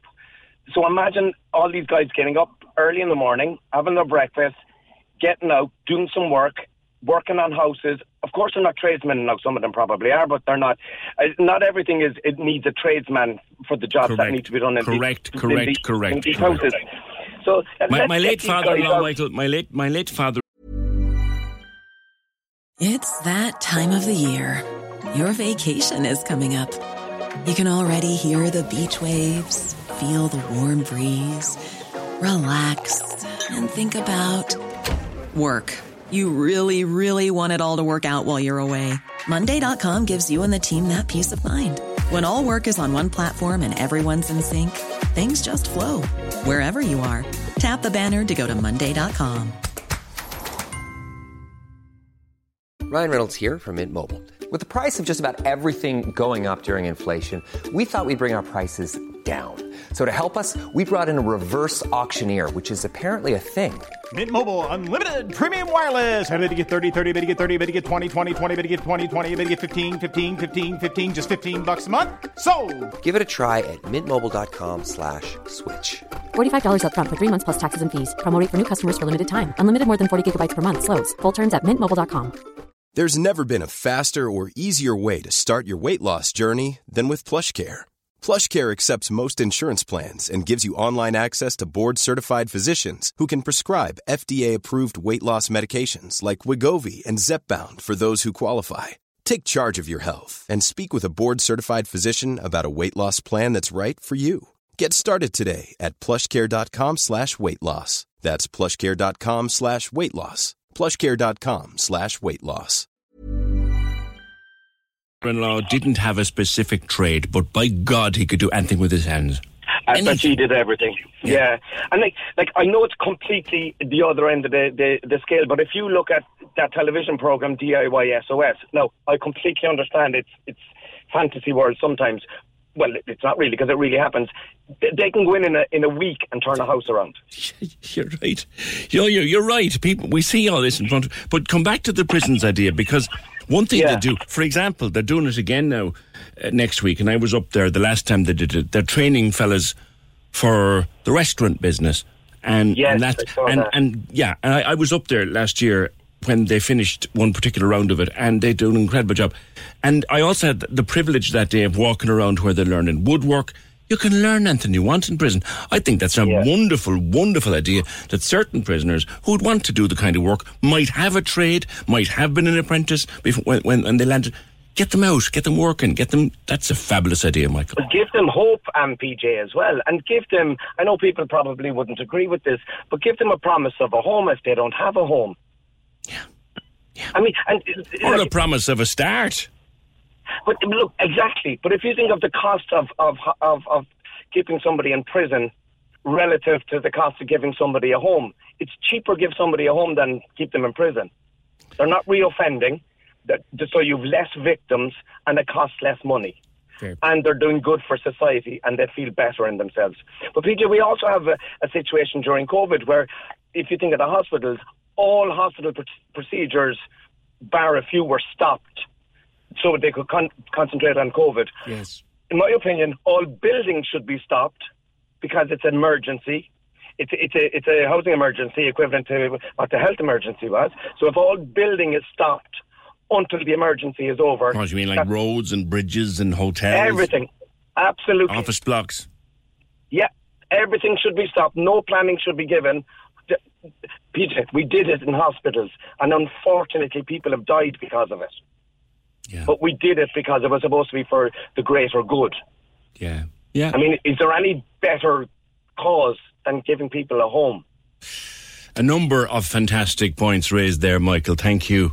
0818 96 96 96. Just before I go to Brian, Aileen says, I do feel for the tenants, but I agree with the eviction ban being lifted. There are landlords that can't get people out of their houses that they want to sell. It's a landlord's right to do what they want. That lady spoke so well. An eviction ban isn't the answer. What about all the ghost estates that were abandoned years ago? Maybe the removal of the ban will force the government to do something about the housing crisis now. But reinstating an eviction ban is not the answer. I have a house to rent now, but I'm reluctant to do so if the eviction ban is reinstated. It gives the landlords no choice if tenants don't pay rent or don't maintain the property. These tenants are in a minority, but unfortunately they exist. Love your show. Heart goes out to those amazing tenants that treat houses as homes, says Aileen. Well, one thing about the ban, Aileen, and it's worth clarifying again, the eviction ban did not apply if you simply refused to pay your rent. Uh, Brian, morning. Good morning, I went. I went through the list. Well, I'm well. I'm well, sir. I went through the list of Cork TDs who voted for this last night. Ten of them voted for it. Six of them voted against. Two didn't vote. That's Simon Coveney and Donnchadh Ó Laoghaire, simply because they weren't there. What, would- what would you say about those who voted for? Well, I mean, they're in the same parties that have been in. I I mean, Fine Gael have been in the last three governments. Labour has been in one with with Fine Gael, and Fianna Fáil have been in two coalitions with Fine Gael. And over that period of time, excuse me, they they haven't built houses, and they're saying, "Oh, we'll do this and we do that," and the independent TDs, the all independent TDs, put through uh, a, a couple of suggestions. But all these suggestions are going down the line until October when the budget comes in and whatever. And they may or may not be put in there. But to just to keep them on side. I mean, these TDs are elected by the people. They're not elected by the party. And but they're toward the party line. Well, No you saw what. what happened to the one who didn't last night. Yeah, Neasa I heard Hourigan. somebody. Neasa uh, uh, Hourigan. Yeah, I heard somebody on, on the, the program earlier this morning say like that a gun is put to the TD's heads because what would happen to them is like Neasa Hourigan. That's exactly what it is. The party is telling them what to do. It's the people elect them, and they should be uh, directed by the people. I mean, they're uh, assembly delegates. That's what a Teachta Dála is, an assembly delegate, and they're sent as a delegate by the people, not by the political parties. And they should be voting what the people want. Mm, but one of the one of the tenets of a democracy, Brian, is that when you're in a government, when you're in a government, you vote with the government. That's one of the tenets of a democracy. I disagree with you there, PJ. One of the tenets of a democracy is the will of the people, the power of the people, by the people, for the people. There's that too. And, They're- uh, they're- and in fact, they're, well, Brian, they're both principles I of a can't use that democracy. PJ. They're One both of- principles of democracy. You're correct. one of the tenets is, is not that the, par- the TDs have to vote for the party. They're elected by the people. Mm. They're part of a party, but they don't have to toe the party line. I know that what would happen is the gun would be put to their head, but that's not democracy. Fair point. That, that, that, that, that is anti-democratic. Okay. All right. Good man, Brian. Good to hear from you. Thank you. Yeah. It, look, it is. He's right. Democracy is by the people and for the people. And when I voted for you to represent me, speaking to any other TD out there, when I voted for you to represent me, I gave you the most powerful thing I have, my vote. And it is your job to respect my vote. And that's Brian's view. The other thing is when you go into a government, you're part of a government. There are principles of being in government. One of those principles being you vote with the government. You've two principles going on together there. I have said this before and I'll say it again. I wouldn't be a TD for all the money in Ireland. I'm probably unelectable anyway. Great friend of mine who was involved in politics all his life. I'm looking at you, Michael Kelly, told me years ago I couldn't get elected to a residence committee. He's probably right. Sabrina. Sabrina. Are you there? Hi, hello, hello. How are you? How are you? Hi, PJ. Your partners are block layer. Yeah, and I'm going to be homeless in a few months. Oh my God! The irony of it, I just I think about it all the time. How funny it is. What's happening to you? So I've been renting um, for three years with my daughter, and I just got notice to quit. So I got the six months. Um, but every time I look on Daft, anywhere, adverts, there's nothing. There's nowhere to go. When did you get the notice? Um, I got it the end of February. Okay, okay. And so Yeah. that, that's kind of what end of August you need to be. Yeah, well, the first week of August I have to be out. So yeah, um, I'm a foster care leaver, and I feel like I'm just going to be another statistic now of, of foster care leavers becoming homeless. It's no fault of my own. I've heard about that, Sabrina. Yeah. I, I I spoke to is it Epic is the group that works with Yeah. yeah I spoke to Epic before and I, I my my wife because of her work I've some, gives me some understanding of, of the foster service and that's there, there is a huge number of kids who come out of Mhm. foster care end up homeless Yeah. To no fault of their own. Um, like I'm lucky enough. I uh, my only supports are my foster parents.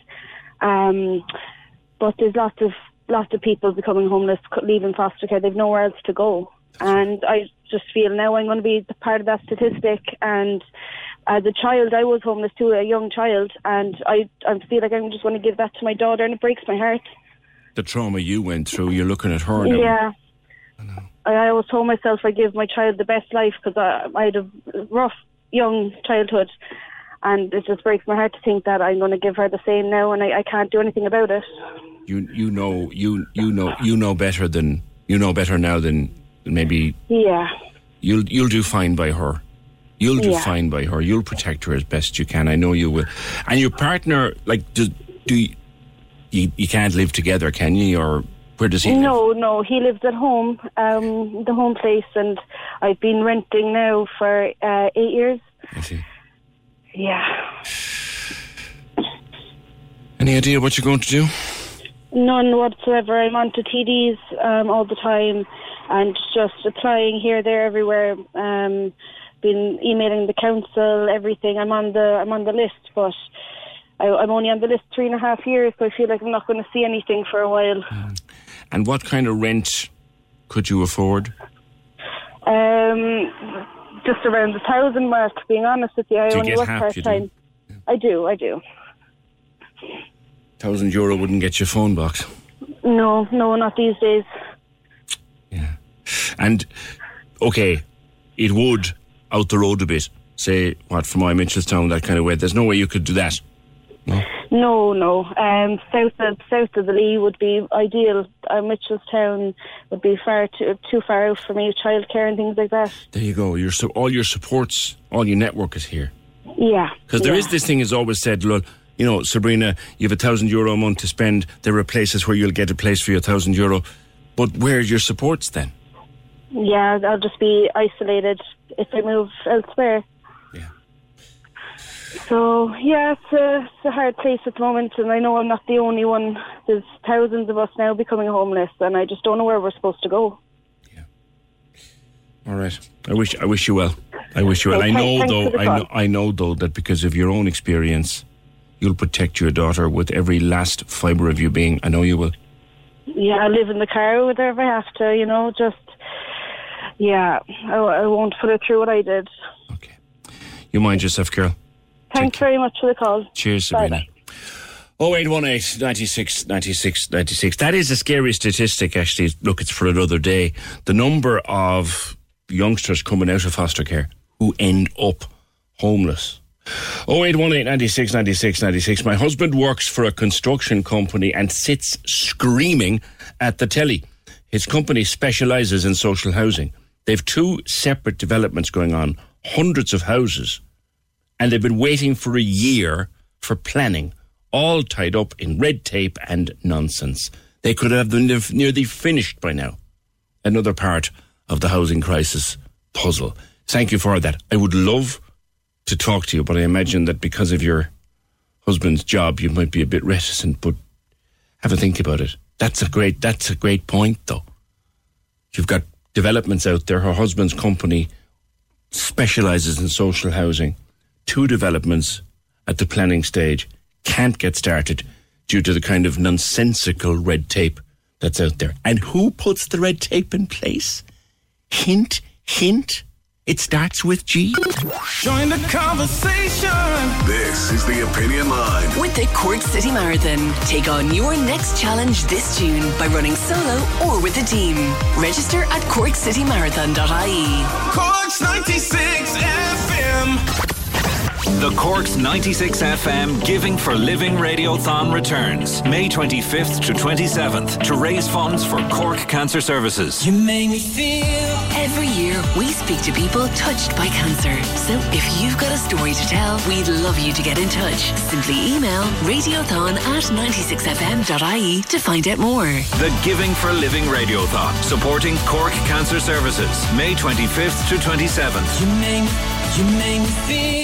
Only on Cork's 96 FM. This one's going on much longer than we had planned, but happy to stay with it as long as you want to talk. 0818 96 96 96 is the number. Caroline, you are reminding the TDs, the 10 who voted, of our Cork TDs, who voted for this last night, that they will be remembered at the next election. Good morning. Good morning. Uh, yeah, it, when it comes to voting, and again, I was just saying they've got to remember the amount of people, that there's more actually people out there that are going to be evicted than there are landlords in the country. Yeah. And when it comes to voting, they're not going to vote in the government again. Yeah. Um, the eviction ban should stay in for a while anyway. Yeah.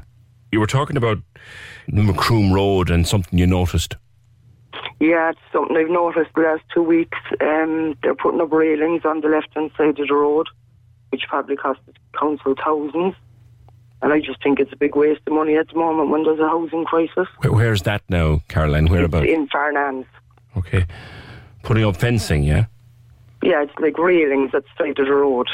Okay. I, like it's it's done without railings for years and years, and all of a sudden we're in the middle of a crisis, and they put thousands into putting up these railings. Yeah. You're suggesting spend the money on houses and spend the money on people. Or spend the money on doing up council house and getting them out quicker, or you know, trying to put it towards something like apartments or modular homes, or Yes. you know, it's just a big waste of money. Do you know anybody directly connected who will be evicted or who's facing eviction? No, I don't at the moment, but I'm sure I will hear down the line.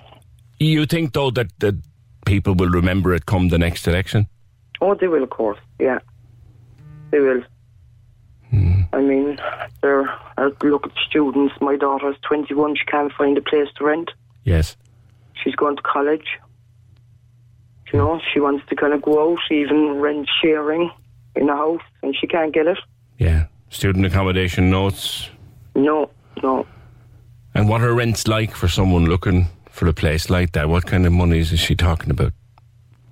Well, she wouldn't be able to afford. Like, she's only working part time. She's in college full time. Yeah. She even said to me, "There's no way, Mom, I could afford to go out." Like, Yeah. you know? So, so she's staying at home now? Yeah, she's staying at home, and she I drop her in every morning From where? to Manway direction up to MUT, is it? So you're bringing her from Dunmanway to MTU every day Yeah. And going back to Cletcher in the evenings? Well, sometimes she gets the bus out Okay. Macroom direction, then she gets off, and Crikey. I collect her there. So she'd prefer to rent. Oh, she would, yeah, with her friends or whoever, like, but they're all in the same boat. Wow. Mm. Commuting from Dunmanway for college because there's nowhere to rent, and if even if there was, it's too expensive. Yeah. That's another element to it, isn't it, Caroline? But they like the government, they just see the council, they just seem to be wasting a lot of the money in. We have a healthcare crisis and a housing crisis. Yes. They should put all the money into that at the moment and just try and resolve it. And then all the money can go back into building new roads and building, putting railings up. And, hmm. you know, like, I mean, it's only going to continue if they keep wasting money the way they are. Bit like the start of COVID, isn't it? When we just spent everything for a couple of months, we spent every cent we had on on dealing with COVID. Is it time? Do you think? Just and you're just a, a punter like myself, really. Do you think now it's time to spend everything we have on sorting this out? Yeah, yeah. Everything, everything should be just put into healthcare and housing, and just resolve it, and then go back into the way they used to work things out with roads, new roads, and all this. Yeah. Good luck to your daughter, uh, Caroline. Uh, drive safe when you are commuting with her, and thank you for your call. Yeah, thank you, PJ. Cheers. Annette, hold on there. You'll be next with me. Nollaig. Uh, hi, PJ. This is an interesting one from Nollaig, and I just want to throw it out there for, for what you think. Um, just on landlords who can't implement their right to reclaim their property due to the eviction ban, be it to put their kids into it or to sell it or whatever. It's a, it is their right, legally. But I think that's the problem, says Nollaig. Nobody should ever have, as a personal asset, something that's a basic human necessity. And if you do, the human in the equation needs to come before your finances. It's morally bankrupt to view it another way. That's Nollaig's point. I think Nollaig is suggesting that if you have a property and you have somebody in it, and if your own daughter or son needs that property, tough. Is that what you're saying to me, Nollaig? It's an interesting point. On all the vacant homes that are lying around, had several calls on this this morning. We know they're out there, dozens, if not hundreds, on them, or of them rather. Annette, morning. Good morning, PJ. Thank you for taking my call. One of the things I've noticed um, over the last couple of years, being on the council list myself, Yeah. is we very rarely get answers directly from the council. And I'm not talking politicians, I'm talking from the council themselves. Why is it taking so long always to re- put houses back out into the market, onto the CBL. We see houses that are being, you know, the, the, the council tenant may have passed away, may have moved on, whatever the case may be. Those houses are in impeccable condition. Some of them not always, but most of them are. Yeah. They are taking months, if not years, to be considered good enough to go back on to the CBL list so that people can bid for the houses. We never hear why it's taking so long. We never get answers directly from the council. Also, on individual cases, I just heard another lady speaking yesterday about um, her her form sitting on a deciding officer's desk for five Oh, months. Oh yeah, this was Casey. Yeah. Katie, how in God's name can that be allowed to happen? That somebody is be, about to be evicted, but her form sits on a council desk for five months without being looked at. Is there anybody there who's got any say in what goes on and can say, right, well, that form shouldn't have sat there for five months. We are so sorry. We will get on to that straight away. We never hear that. There is no accountability coming directly from the council. And I mean from the council, PJ, not politicians.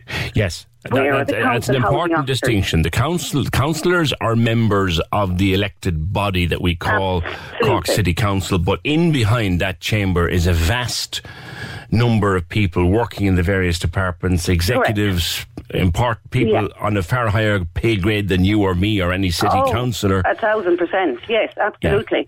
But I mean, are are they like? There's no, from what I can see, PJ, and I've done some research into it. Where is the accountability from the council? At the end of the day, they're they're civic or civil workers. You know, they're working for the council, which is a public body, and so on. Yeah. So I mean, we need more answers as to why this has been allowed to happen. Yeah. Come back to There your original point about let's imagine you're waiting, you're on the list, you're next on the list, let us say. Indeed. Right. And I'm vacating number 10 Yep. and I hand back days. my keys. Yeah. And the place number is, ten is perfect. impeccable. I leave it impeccable. I've looked Yeah. after the place really well. You're next up for number On- 10. yeah. But you'll be Yeah. waiting till Christmas. quite possibly even two up to two years, PJ. And that is the reality of it. Why is there paperwork or regulations surrounding that house that takes two years to say to me, Annette, there you go now, number 10 is all yours. I'll have your keys for you in three months' time, even. Three months. Well, are they still ripping out the kitchen that I put in? Yes. They're Yes. still. Yes. They're ripping out pretty much everything, PJ, and I have seen it with my own eyes. Beautiful kitchens and other, you know, cabinets in the sitting room and so on. They are being ripped out, put into a skip. Because I've seen post after post in um, a, a post, a group on Facebook, where the, the tenants, the count, the new council tenant going into number ten, be it myself or whoever, wouldn't have the money, obviously, you know, to buy a new kitchen or to buy new floors, and are then going to the local community welfare officer to get a grant for whatever it is, 2,000, 3,000, Well, to put in a kitchen that when- the bloody council have just ripped out. when I left a perfectly good kitchen in place that could be inspected by an engineer to know is it fit for use, Yeah, it's not going to fall off the walls, like. th- they're Yeah. still doing that. They're still doing that. And then, look, they're ripping out heating systems and fireplaces, as we know. They have this new thing now where there's no fires allowed, so they're taking out whatever is there and they're putting in this um, air to water um, heating system, I believe. Oh, hold on. So I give back number 10 on Friday and they have Uh-huh. to put in this crack before they can let you into it. Yes, because you're not allowed to have an open fire anymore now. So your your fireplace that you put in, probably a beautiful fireplace, is going to be taken out and dumped into a skip. The boiler that you put in probably had serviced every year and it's working perfectly. That's going to be put into a skip. None of this stuff is given to anybody who could use it. It's all re- it's all thrown into a skip, and they put in this gas. Oh no, sorry, not gas. Air to water heating system. Stuff that is perfectly good, just doesn't tick the box for whoever it is in the council. That stuff has to come out in this economic, the state we're in, that you're putting out perfectly good worktops, kitchen floors, the whole lot, getting rid of them, and then allowing the tenant to go on to the community welfare officer to ask for money to put them all straight back in again. That's, that's utterly ridiculous. Ridiculous, and it's a complete and utter waste of public money. Annette, Good talking to you. Thank you very much. PJ, you're a star. Thanks so much, and I appreciate your time. Thank you, Annette. Fantastic call. They're still doing that. Nobody has ever been able to explain to me why. No one has ever come forward from council to tell me why that is the case. Why, if I leave number 10 with a perfectly good kitchen, perfectly good floors, a boiler, instant, I've done every, I've looked after, I've been a dream tenant. Why do they take it all out again? Can someone please explain that to me? 0818 96 96 96. Tomorrow is Daffodil Day, Friday, March 24th, and Cork's 96 FM proudly supporting the Irish Cancer Society on Daffodil Day. Daffodil pill, pins available from any of the volunteers across the city tomorrow. You can use them to help fund free cancer support services and life changing cancer research. If you want to find out more about Daffodil Day or indeed take part in it or donate, you can go to cancer.ie. Join the conversation. This is the Opinion Line. With the Cork City Marathon, take on your next challenge this June by running solo or with a team. Register at corkcitymarathon.ie. Cork's 96 FM. The lines are live. Hello. Join the conversation. Call 0818 96 96 96. Text or WhatsApp 083 396 96 96. Email opinion at 96fm.ie. This is the Opinion Line with PJ Coogan. Cork's 96 FM. Okay, we spent two hours this morning discussing the eviction ban and the decision by the Dáil last night, the vote by the government to uh, maintain or to end, rather, end the eviction ban in about eight days' time. We told you how your Cork TDs voted.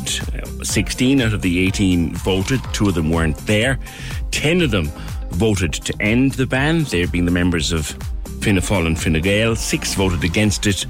And as I said, two didn't vote. I will just parking that one there for a while because um, we spent two hours on it. We'll put lots of different elements of that up in podcasts, and of course, you get the full show podcast mid afternoon. If you missed it, uh, you can listen back to the whole lot of that again. 0818 96 96 96. Couple of things. Talk about talk about a complete change of tack. Uh, I'm going to return to a story we dealt with yesterday in a minute, but here's two other bits of business. How many listeners Actually, maybe it might be like nice to, to lighten things up for a little while, and I take your I take your views on this. Um, we were talking to Crossy on Monday about the Late Late Show, and Crossy is calling it for Angela Scanlon, and I see where in the betting she has tightened up. In the betting, Miriam O'Callaghan declared herself not interested, genuinely, uh, the last couple of days. Claire Byrne is now seen as the favourite. I read in the paper today where this new quiz show that she'll be fronting is like an audition for the Late Late Show. That's how it's been seen inside an RTE. I'd be interested to know what Crossy had to say about that, but he's still putting his his dash on Angela Scanlon. Then this call comes in. How many listeners think that the Late Late Show should just be put out of its misery? I haven't watched it in years and I really can't see any new presenter or any change in format bringing me back. I will say the toy show's great, but that really has nothing to do with the rest of the year. They could still run it and just call it the Christmas Toy Show. I'd love to know do people agree with me. So get rid of the late late, do something else with Friday nights, but keep the toy show. That's interesting. That is an idea. Your thoughts welcome at 081 96 96 96. It makes a change from housing and homelessness and eviction and, and all of that. And then we got this. Uh, I've heard a bit about this the last week or two. I haven't yet spoken to anybody directly who's been affected by it. I'm very anxious if you have been a victim of this. Love to talk to you. Hi, PJ. I personally would like to remain anonymous, and that's fine. I'd just like to highlight car thefts in Cork City at the moment. Groups of teens are now targeting Japanese imports because there's no security on these vehicles. We've come across this before. There's a few little imported cars, lovely little cars, but they have no immobilizers in them, and they're a piece of cake to take them if you know what you're doing. On St. Patrick's Day, there was a Toyota Aqua stolen from Mahon Point at five o'clock. A Mazda Demio was robbed from outside someone's front door on a busy main road and burnt out a short time afterwards. There were another few robberies attempted in the area. Back in December alone, about 20 thefts took place. I'd be very grateful if you could let your listeners know to be very vigilant and put extra security into these vehicles, like a dead switch or an alarm system, as people may be unaware they don't have security features. Maybe ask the car dealerships if the vehicle you're buying has the security it needs, as I don't think they're making people aware. And to make matters worse, these teens are posting it on social media, TikTok or whatever you have in yourself, with videos of the stolen cars. And they're doing handbrake turns and then burning them out when they've had their fun, as if it isn't all devastating enough for the owners. Thank you, PJ. We did talk, didn't we talk, Fergal, with um, Bob Flavin last year, the, the TikTok car man, about these Japanese imports, which are fabulous little cars, but they don't come with immobilizers or other such devices within them. A dead switch is a great idea. I remember my first little car. You're not talking today nor yesterday, but my first little car was an old Ford Fiesta. And I had a pal who was handy with cars, shall we say. And he said to me, I'm going to do something for you that'll prevent that car from being stolen. So I thought, okay, great, grand. And he hacked into the wire. I don't know whether you can do it with modern modern cars because there's so much electronics in them.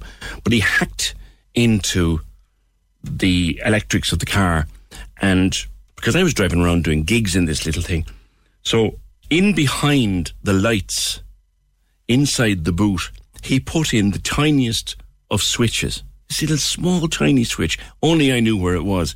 When I got out of my car, I'd flick that switch, and man nor God couldn't start the car until I flicked it back. He just cut off the electric. Don't know if you can do it quite that easily these days. Actually, we'll be talking to Bob Flavin tomorrow on the programme. Thank you, Fergal.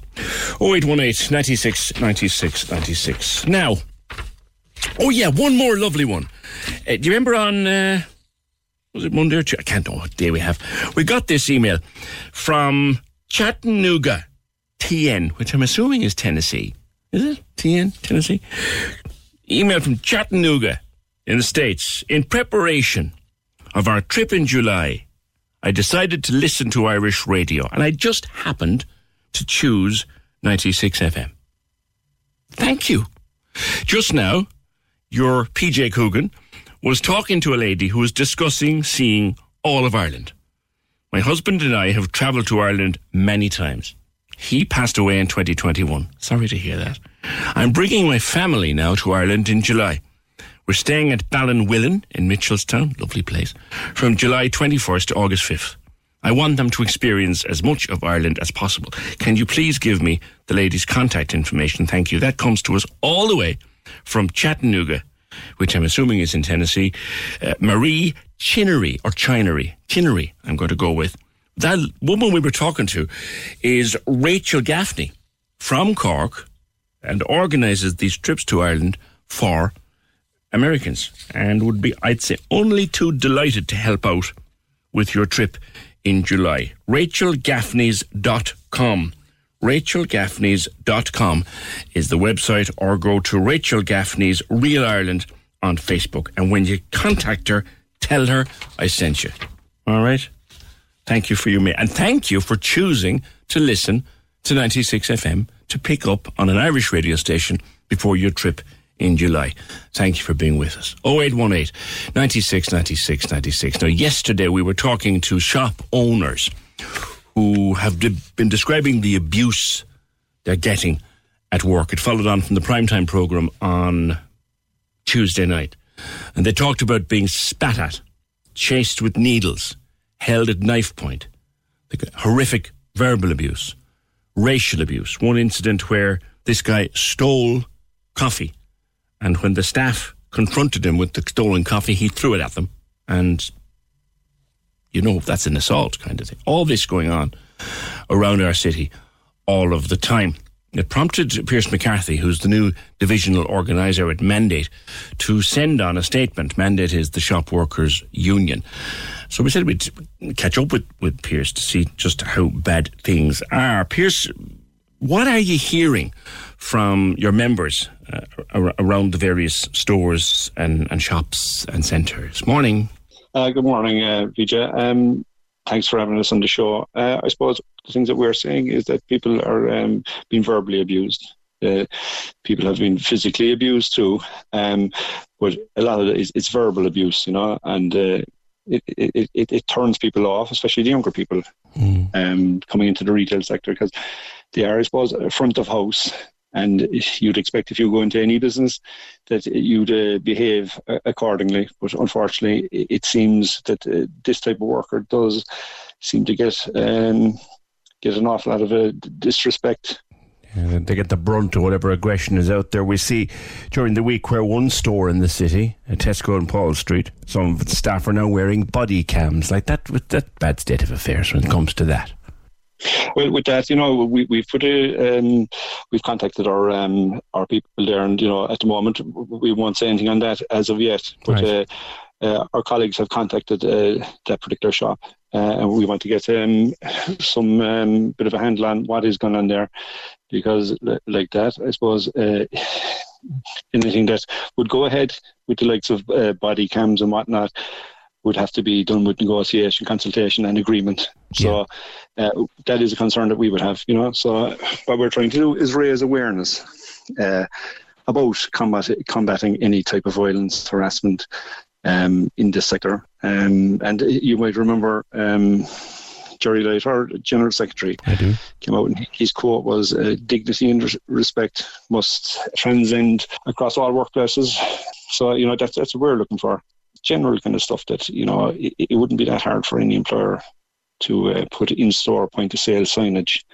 It lets people, you know, lets people be made aware, you know, and may stop them in their tracks if they are going to be abusive towards um, any retail staff. To mind you, a sign, Pierce, won't stop a fella from stealing coffee and throwing it over staff as he leaves. Like we heard yesterday happens, you know, a sign won't do a whole pile to someone who's determined to cause trouble, really, will it? Probably not, but I suppose um, it, it certainly would help. I suppose uh, this country has been signposted for centuries now, and it's, it's, we've, we've found our way around the, the country. And I don't mean that uh, in, a, in a flippant way at all, but I suppose it would help um, in some way. But I suppose, you know, to answer your question, it's probably legislation. The government needs to introduce some legislation. That has been done in um, our nearest neighbours, I suppose, Scotland. It was introduced in autumn 2021. And with that, you know, you can be fined, you know, with up to including a prison sentence. So I think that might deter some people, obviously more than any signage will ever do. Yeah. But uh, it definitely would be a start. And yeah, unfortunately, right, I think you said it there, that's you know, it's becoming more and more of a problem. Yeah. It definitely is.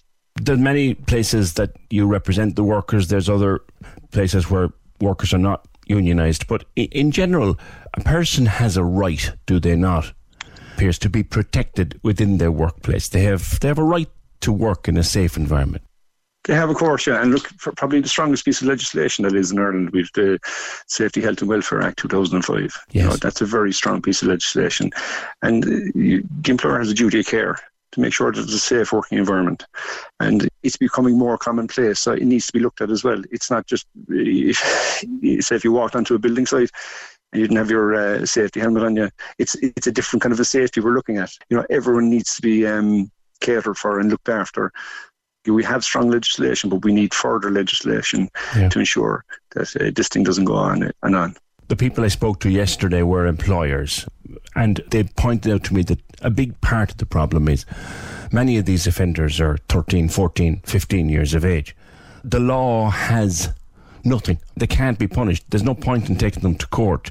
Do, do we need to look at that? The, the juveniles who carry out this kind of attack and this kind of nastiness in a shop, they've nothing to fear, Pierce. Do they need to have something put in place so they, they're afraid to do it? uh, obviously in, in politics ha- have the, the answers to that kind of a question, but I'm sure uh, I- I've heard people give their views on it. Should parents be made, made responsible for uh, such things happening? Uh, something definitely has to be done. Uh, but I think the key lies somewhere uh, with legislation. Uh, where we go from that, I'm not 100% sure. We need the backing of the government and regardless, and we need the backing of employers because right, uh, for as long as I'll be doing this job, we'll be advocating for, for workers' rights and ensuring that you know you know any members of ours will be well looked after. You know, you're calling for zero tolerance among those workers that you represent and those um, employers with whom you negotiate. Uh, you want zero tolerance for this kind of carry on. Yeah, we do because no one should go into work and feel afraid to go into work, and that goes without saying. But unfortunately, you know, we get calls into the office from people to say, I am an apprehensive going into work. No one should feel apprehensive in this day and age yeah. going into work. And I'll, I'll say quite clearly, employers need to step up to the plate. There is very good employers, as I said, but then there's some uh, not so good. Yeah. It's not a new phenomenon where people would get um, abused in the workplace, but it, it, definitely is happening more and more. Yeah. And we're seeing that with the calls coming into our offices all around the country. Time for action now is what the union is saying. Time for action, yeah, and uh, we'll definitely back any action because, as I mentioned, the legislation in Scotland definitely is a deterrent. That would be a starting point anyway. Pierce, we'll see what happens. Uh, certainly, the, calls coming into us of the incidents happening around Cork are, are disturbing, very worrying. And one of the shopkeepers I was talking to yesterday made a very valid point. Do we have to wait until somebody is stabbed or worse in their own place of work to do something about this? That that's a conversation that we've had amongst ourselves too. It, it would be a shame that we have to wait for that something like that to happen. Obviously, no one wants to see that happening, but it would be an awful shame if it's not acted on. Pierce, I'll leave it there for now. Thank you very much. Okay, PJ. Thanks very much. Cheers, Pierce. Uh, PJ, I don't know who this is. Cut out your defeatist attitude. That man putting up signs won't make matters worse. Everything helps somehow that scumbag with the coffee, a sign might make his one brain cell think twice. No signs definitely won't make his one brain cell think twice. I'm sure you're right. I'm sure you're right. I wasn't being defeatist. I was. I think probably at this stage I've been around the block one or two times too much to to to, to um, have any faith in things like signs. But then again, but then again, thank you. Uh, 0818 96 96 96. Premier League Live is taking a break this weekend over at 96fm.ie, returning Saturday next, April 1st. Uh, powered by Talk Sport. Trevor back on Fool's Day with all the action from the Premier League, including live games, big match interviews, special guests, and much more. Premier League Live online with Harvey Norman, your home of the big screen, returning April 1st. They're not there this weekend. Returning April 1st on the 96FM app or at 96fm.ie. What do you mean you don't have the app? What do you mean you don't have the app yet? Download that app now. Now.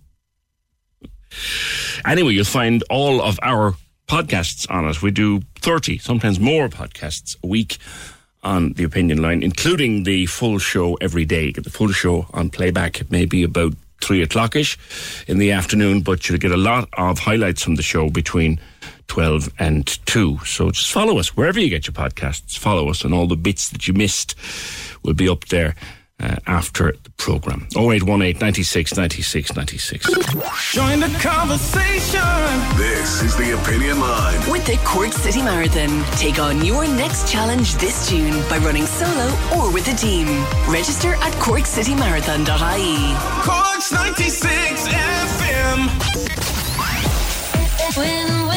Join Simon Murdoch on Cork's 96 FM for your chance to win with the IRFU Charitable Trust Munster Golf Outing, Friday, June 23rd at Fota Island. We've got 100 euro one for all vouchers to give away every day, thanks to Pinergy, plus an overall prize of a four ball at Fota Island Golf Resort with overnight stay, thanks to Fota Island Resort. This Munster Golf Outing will have special guests, great prizes, a charity raffle and auction, all in aid of the IRFU Charitable Trust and seriously injured rugby players. Listen from midday to win, only on Cork's 96 FM. Cork's 96 FM. Yeah, just returning to the housing uh, topic and the eviction topic for a sec. Sinn Féin councillor Mick Nugent has sent us a WhatsApp. Now, we were not doing anything, or very little anyway, with politicians this morning. We wanted to open the floor to listeners, to punters, to real people. But Mick has sent in this particular WhatsApp uh, just now.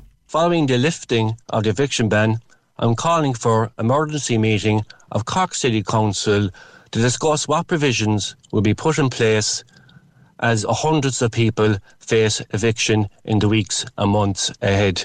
This meeting should allow councillors to contribute in the framing of an emergency plan to deal with the eviction ban being lifted. Therefore, I think this meeting should take place as soon as possible.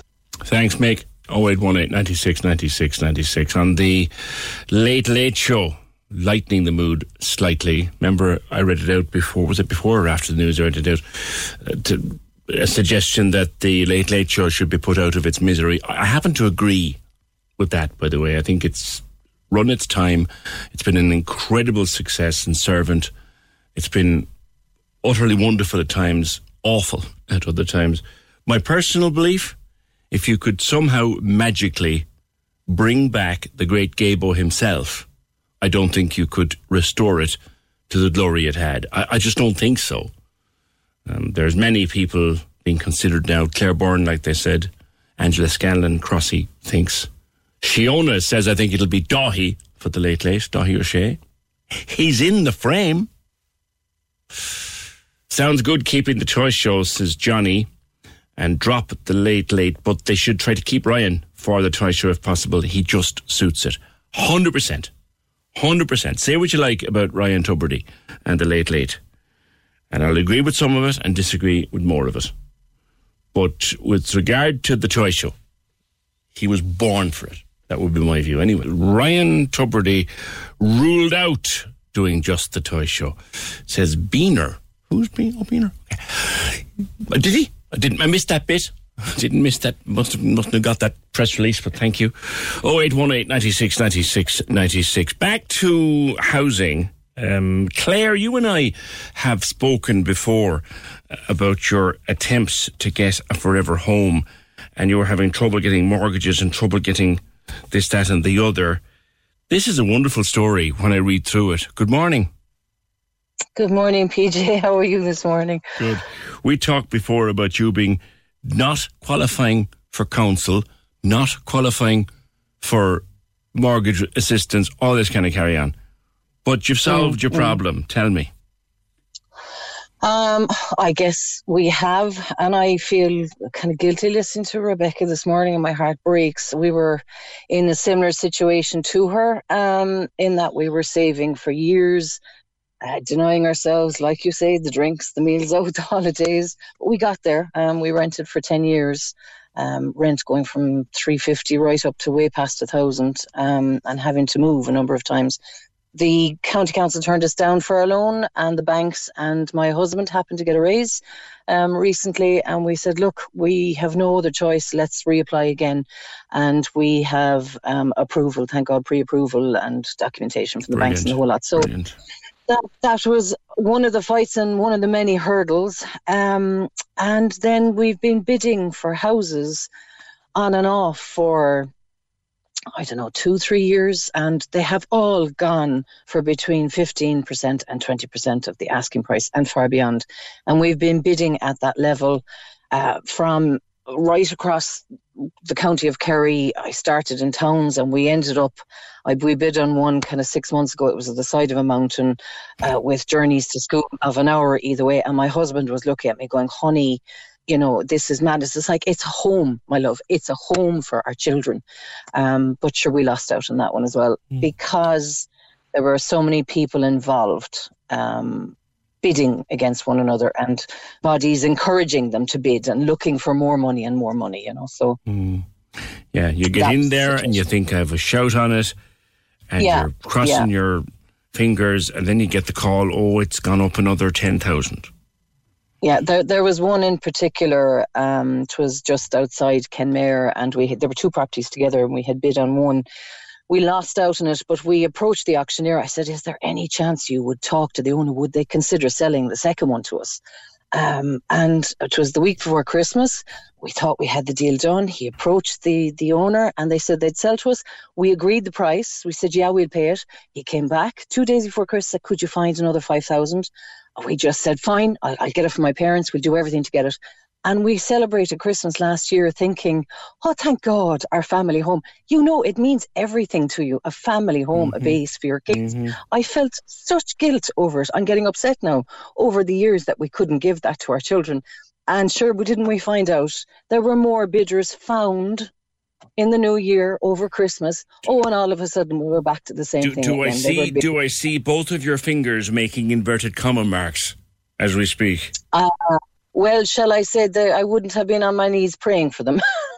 Do you know, I just, I was, and I, I think my soul was kind of smashed after that. I lost all faith in common decency, you know. So we got our approval officially and the whole lot. And I was sitting at the computer about about a month ago, and I had tears rolling down my face. I'd had enough. I didn't know what to do. We had crossed so many uh, T's and dotted I's, and we had the money, and we were able to bid now, and we couldn't find a home. So I kind of said, "Look, I'm going to put an ad in, in the local." Um, uh, publication, and the kids thought it was the funniest thing ever. They were rolling around the couch laughing at me. They thought I was mad. My husband kind of looked at me and said, "Oh, God bless her, here she goes again." Uh, and he said, "Look, what else can we do?" And I did. Um, it was something along the lines of family desperately looking for uh, someone willing to sell their home, and I did say as well we would pay your solicitors' fees.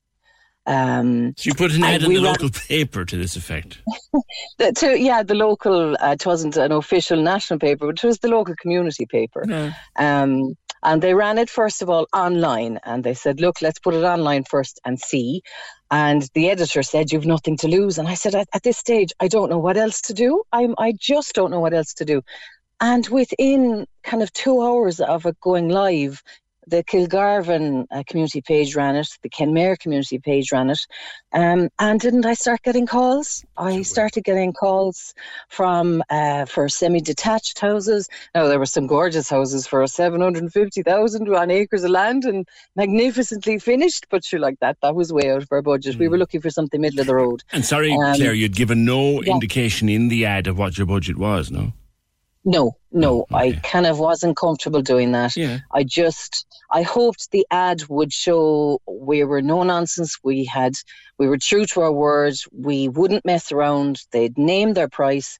We would agree a price if we could afford it, and we would pay their solicitors' fees. And I found that there were many people called me. They were just on the cusp of uh, considering contacting someone to sell their house for them and they just didn't want the drama of it the viewings the communication the just the nonsense and they, that was they were the type of people they are out there and they were the type of people ringing looking i spoke to some beautiful people and they all once they heard i was a, an average joe soap decent uh, you know that i meant You were looking for said. stuff as well. I just wanted to point this out. You were looking for stuff Mm. around the county bounds because even though you're in Kerry, sure Cork is your your heart, girl, isn't it? it is. I'm a Cork woman. uh, I'm living down here. I am, and they're great. I love the Kerry people as well, but I'm a Cork woman. My mum and dad are still there. I was. I was willing to. We'd even looked at Macroom. So the the location, like like that program, location, location, location. It wasn't so much that we were hung up on where to live. We just couldn't find. Like the the the search was stretched hundred miles either direction. It, I had we had gotten to that stage, but we found a friend of mine saw the ad and she had just um, been looking after a property for a fellow over in New Zealand. Um, the tenants had just left, and she she rang me. She said, "God, you want me to to ask him?" I said, "Do." And within, to be honest, it goes within two days. He's a gorgeous man. He loved the idea of dealing with us straight up. He did an evaluation, uh, evaluation for the house. He named his price. We got to a place where we could agree a price. We are paying his solicitor's fees, and he's a gent. Um, and we have found. I try to keep the tears at bay now, but we have found our family home, and it has been one hell of a journey these last two, three years. You know, I can coming home to tell the kids. Uh, we went to view it, obviously, with uh, my friend. And coming home, we brought my daughter, who happened to be sick that day. And uh, coming home to tell my son that night that we had found our home, and uh, they they actually still the, it had left. Oh yeah, we've heard this before, you know, Yeah. um, and and it, it's fallen down. And now, kind of two weeks, it has settled a little bit, and uh, the contracts are with the solicitors, and please God, is going to go through, and the whole lot. We're communicating with the owner over in New Zealand all the time. Um, asking questions. That's another thing. We can ask him questions about the drains, the water, where, why he did this installation. It's, it's just, it's wonderful. It's a breath of fresh air. Communicating with someone at, at this level, honestly, um, and everything up front. And the kids now are going, oh, they're just finally beginning to trust. Can I paint my room my own colour? My son said, Can I have a black wall? I said, Cullum, my gorgeous boy, you can have whatever colour you want. Um, they're beginning to trust it and having a garden to run around. Do you know, the security, now our landlord is a fabulous, he's a gent as well, he's a lovely man. But having, knowing that we won't have to um, worry about what if he wants to sell, what if he wants to do this. It will be our own home and our family, and I can I can get my nails dirty in the garden again, and I can start And, and, planting. and I noticed, Claire, Yeah. not an estate agent in sight. The only fee will be the conveyancing by the solicitor. A lot of people wouldn't Yeah. realise you can do this. I we had no other choice. It was the only way. I think that we and look, we have found our family home. Like when you think of it, there's local um, papers, there's national papers, there's notice boards, there's TikTok. I'm not a TikToker, but if you put on your imagination hat and your creative hat, oh God, I'd love it if people could find their way to what we have found. Just think outside the box. That's what I, I wrote. Think outside the box and don't stick to their rules. Start to write your own rules because, and again, I'm getting emotional. It's the only way that some of us will get to our, fa- and to get to the keys where we walk in the door of our own family home, you know. When is that likely to happen? Uh, please God, it's going to be kind of May, and now there's a bit of work to do. My husband is actually a builder. Um, that comment that you said earlier on uh, would have been from myself, where he's in a fabulous firm and they're um, responsible for so many housing, public um, housing uh, projects, and they're they're kept at bay. They're waiting a year to kind of finish them or get them yeah, started because of all of the planning uh, red tape and all of the you know the whole about it's just I hope we'll be doing a bit of work ourselves and we'll be in for August. Is there much to do? Please God.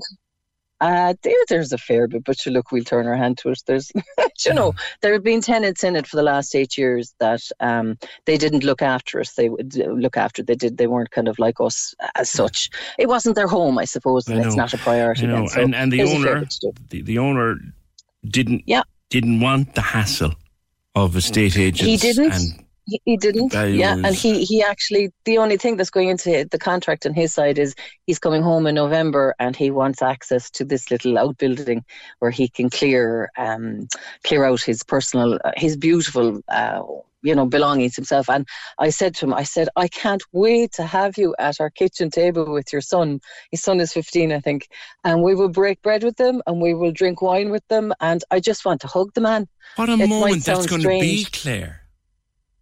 What's that What a moment that's going to be. Yeah, yeah. I think he's beginning to realize what he has been able to do for us as a family. Um, I just can't wait to meet the man uh, because he's just such a decent human being. I think Is he a got local? the price more or less. He's he is a local man, I believe. I don't know him. Um, I kind of keep the head down. I don't take much notice really of the drama that goes on in the community, but I believe he is. Um, he's known to some of my um, some of my friends, and I believe he's a, he's a lovely man. Uh, you know, so I can't wait. I just can't wait to cook him a lovely meal and uh, you know enjoy his company. Um, and I think he's reassured he has some pets buried in the garden, and uh, yeah, and I wanted to know where they were buried so we wouldn't disturb them. You know, um, it's just I'm very lucky, and I I'm aware of sharing my story when I heard Rebecca's earlier on, and so many others that are faced with such uncertainty. This government, oh my God, I think necessity is the mother of all invention, isn't that it? That's what I did, but I think if our politicians needed things more and they weren't as flahool and they weren't as rich and maybe they'd need maybe they'd be better able to solve the problems and put their attention to it and be determined more to solve the problems. I remember you know? the last time it was, and forgive me if I'm retelling this wrongly now, but wasn't it that you couldn't get the county council grant because yes. you have a carers, correct? And I had a small, a part carers yes, payment. and, yeah. and that Yeah. part carers was taken into account and put you over the limit for the council grant, but the bank wouldn't take it into account and wouldn't give you a mortgage, correct? Yeah, the banks don't consider a payment, and rightly so. It's payment for the kids, I which know. is spent every single on the kids, Yeah. uh, every single penny. But uh, yeah, they it was just over as well. It was I about know. two thousand euro over. Well, look- and I wrote to every politician in the land. None of them Well, wanted to know. I. I am actually, I, I am, I'm a little bit, little bit emotional for you. I think this is just- wonderful. It's, it's so special. It's you know it's great for myself and my husband, um, but for my kids, it has changed. They don't trust human nature now.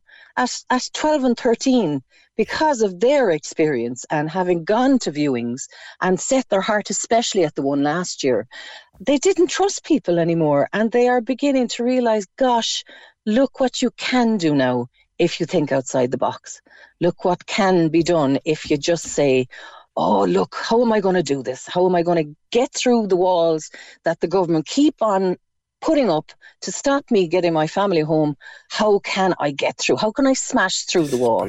And how can I get there? You know, This is Oh, just I wish everybody such good luck. Um, and Rebecca, if you're listening, oh, just I will keep you in my thoughts and prayers because nobody should have to put up with this. Nobody, and you know, the sooner I know an election isn't ideal, but the sooner we get to vote and maybe change things, it ah. might be no harm. You know. Anne says, fair play to you, Claire. You're an inspiration. I paid our estate agent 10 grand. I could have furnished the house with it. I, d- I know. Oh, I know. I know. It's, it, you know, this is what we had to do, and this is the path that we had to take. You know, so I'm delighted for you. I'm I really, wish luck really to everyone. thrilled. Thank you. Take care, Thank Claire. you so much. Cheers. Thank you. Thanks, Bye-bye. PJ. Good luck. Bye, Bye bye. bye-bye. Bye bye. Do you know what? We had a lot of sadness on the store on the program this morning in our first couple of hours. I think that redresses the balance. What a wonderful, wonderful story. Oh eight one eight ninety six ninety six ninety six. Staying with the or coming back to the late late show, stroke toy show. The suggestion that came in that we just scrap the late late show and keep the toy show. A lot of support for that idea, I have to tell you. Join the conversation. This is the Opinion Line. With the Cork City Marathon, take on your next challenge this June by running solo or with a team. Register at corkcitymarathon.ie. Corks 96 FM. We're suckers for an animal story on the opinion line, and our listeners are worse than we are. Tori Joyce from West Cork Animal Welfare, where'd you come across this little duck? And what? It's the cutest little story. Where'd you come across the duck? Oh, it's a wonderful story, PJ, and good morning to you and all your Good morning listeners. to you. And thank you for having us on.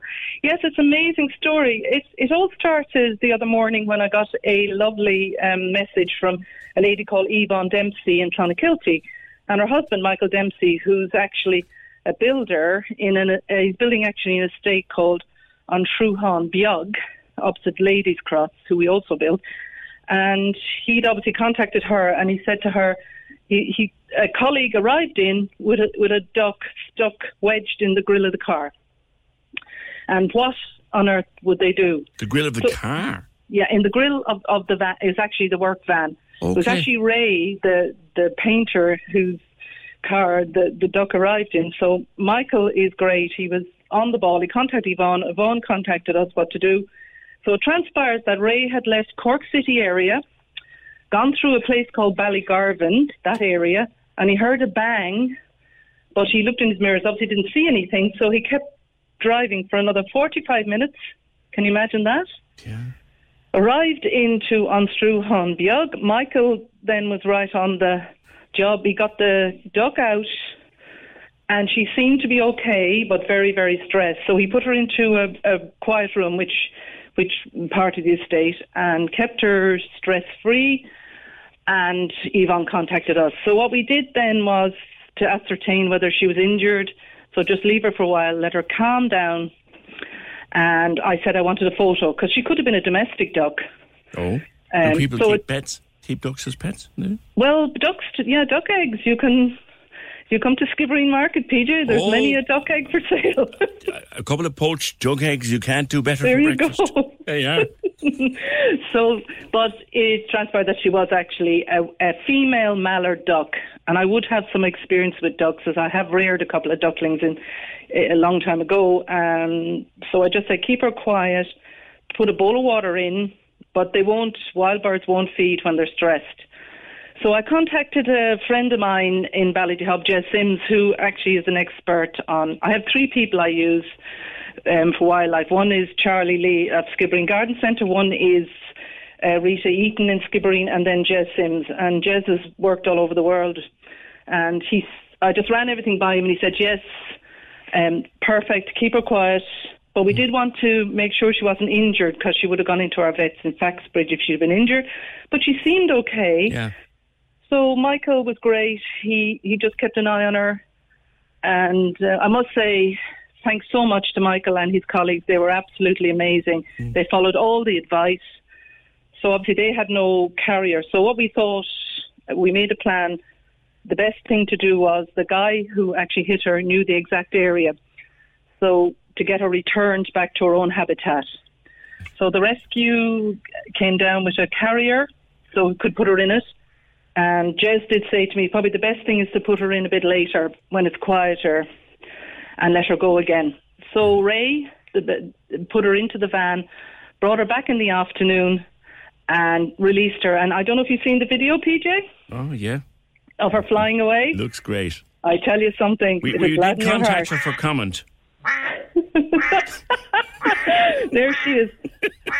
And Michael now has um, apparently a new nickname, uh, the West Cork Duck Whisperer.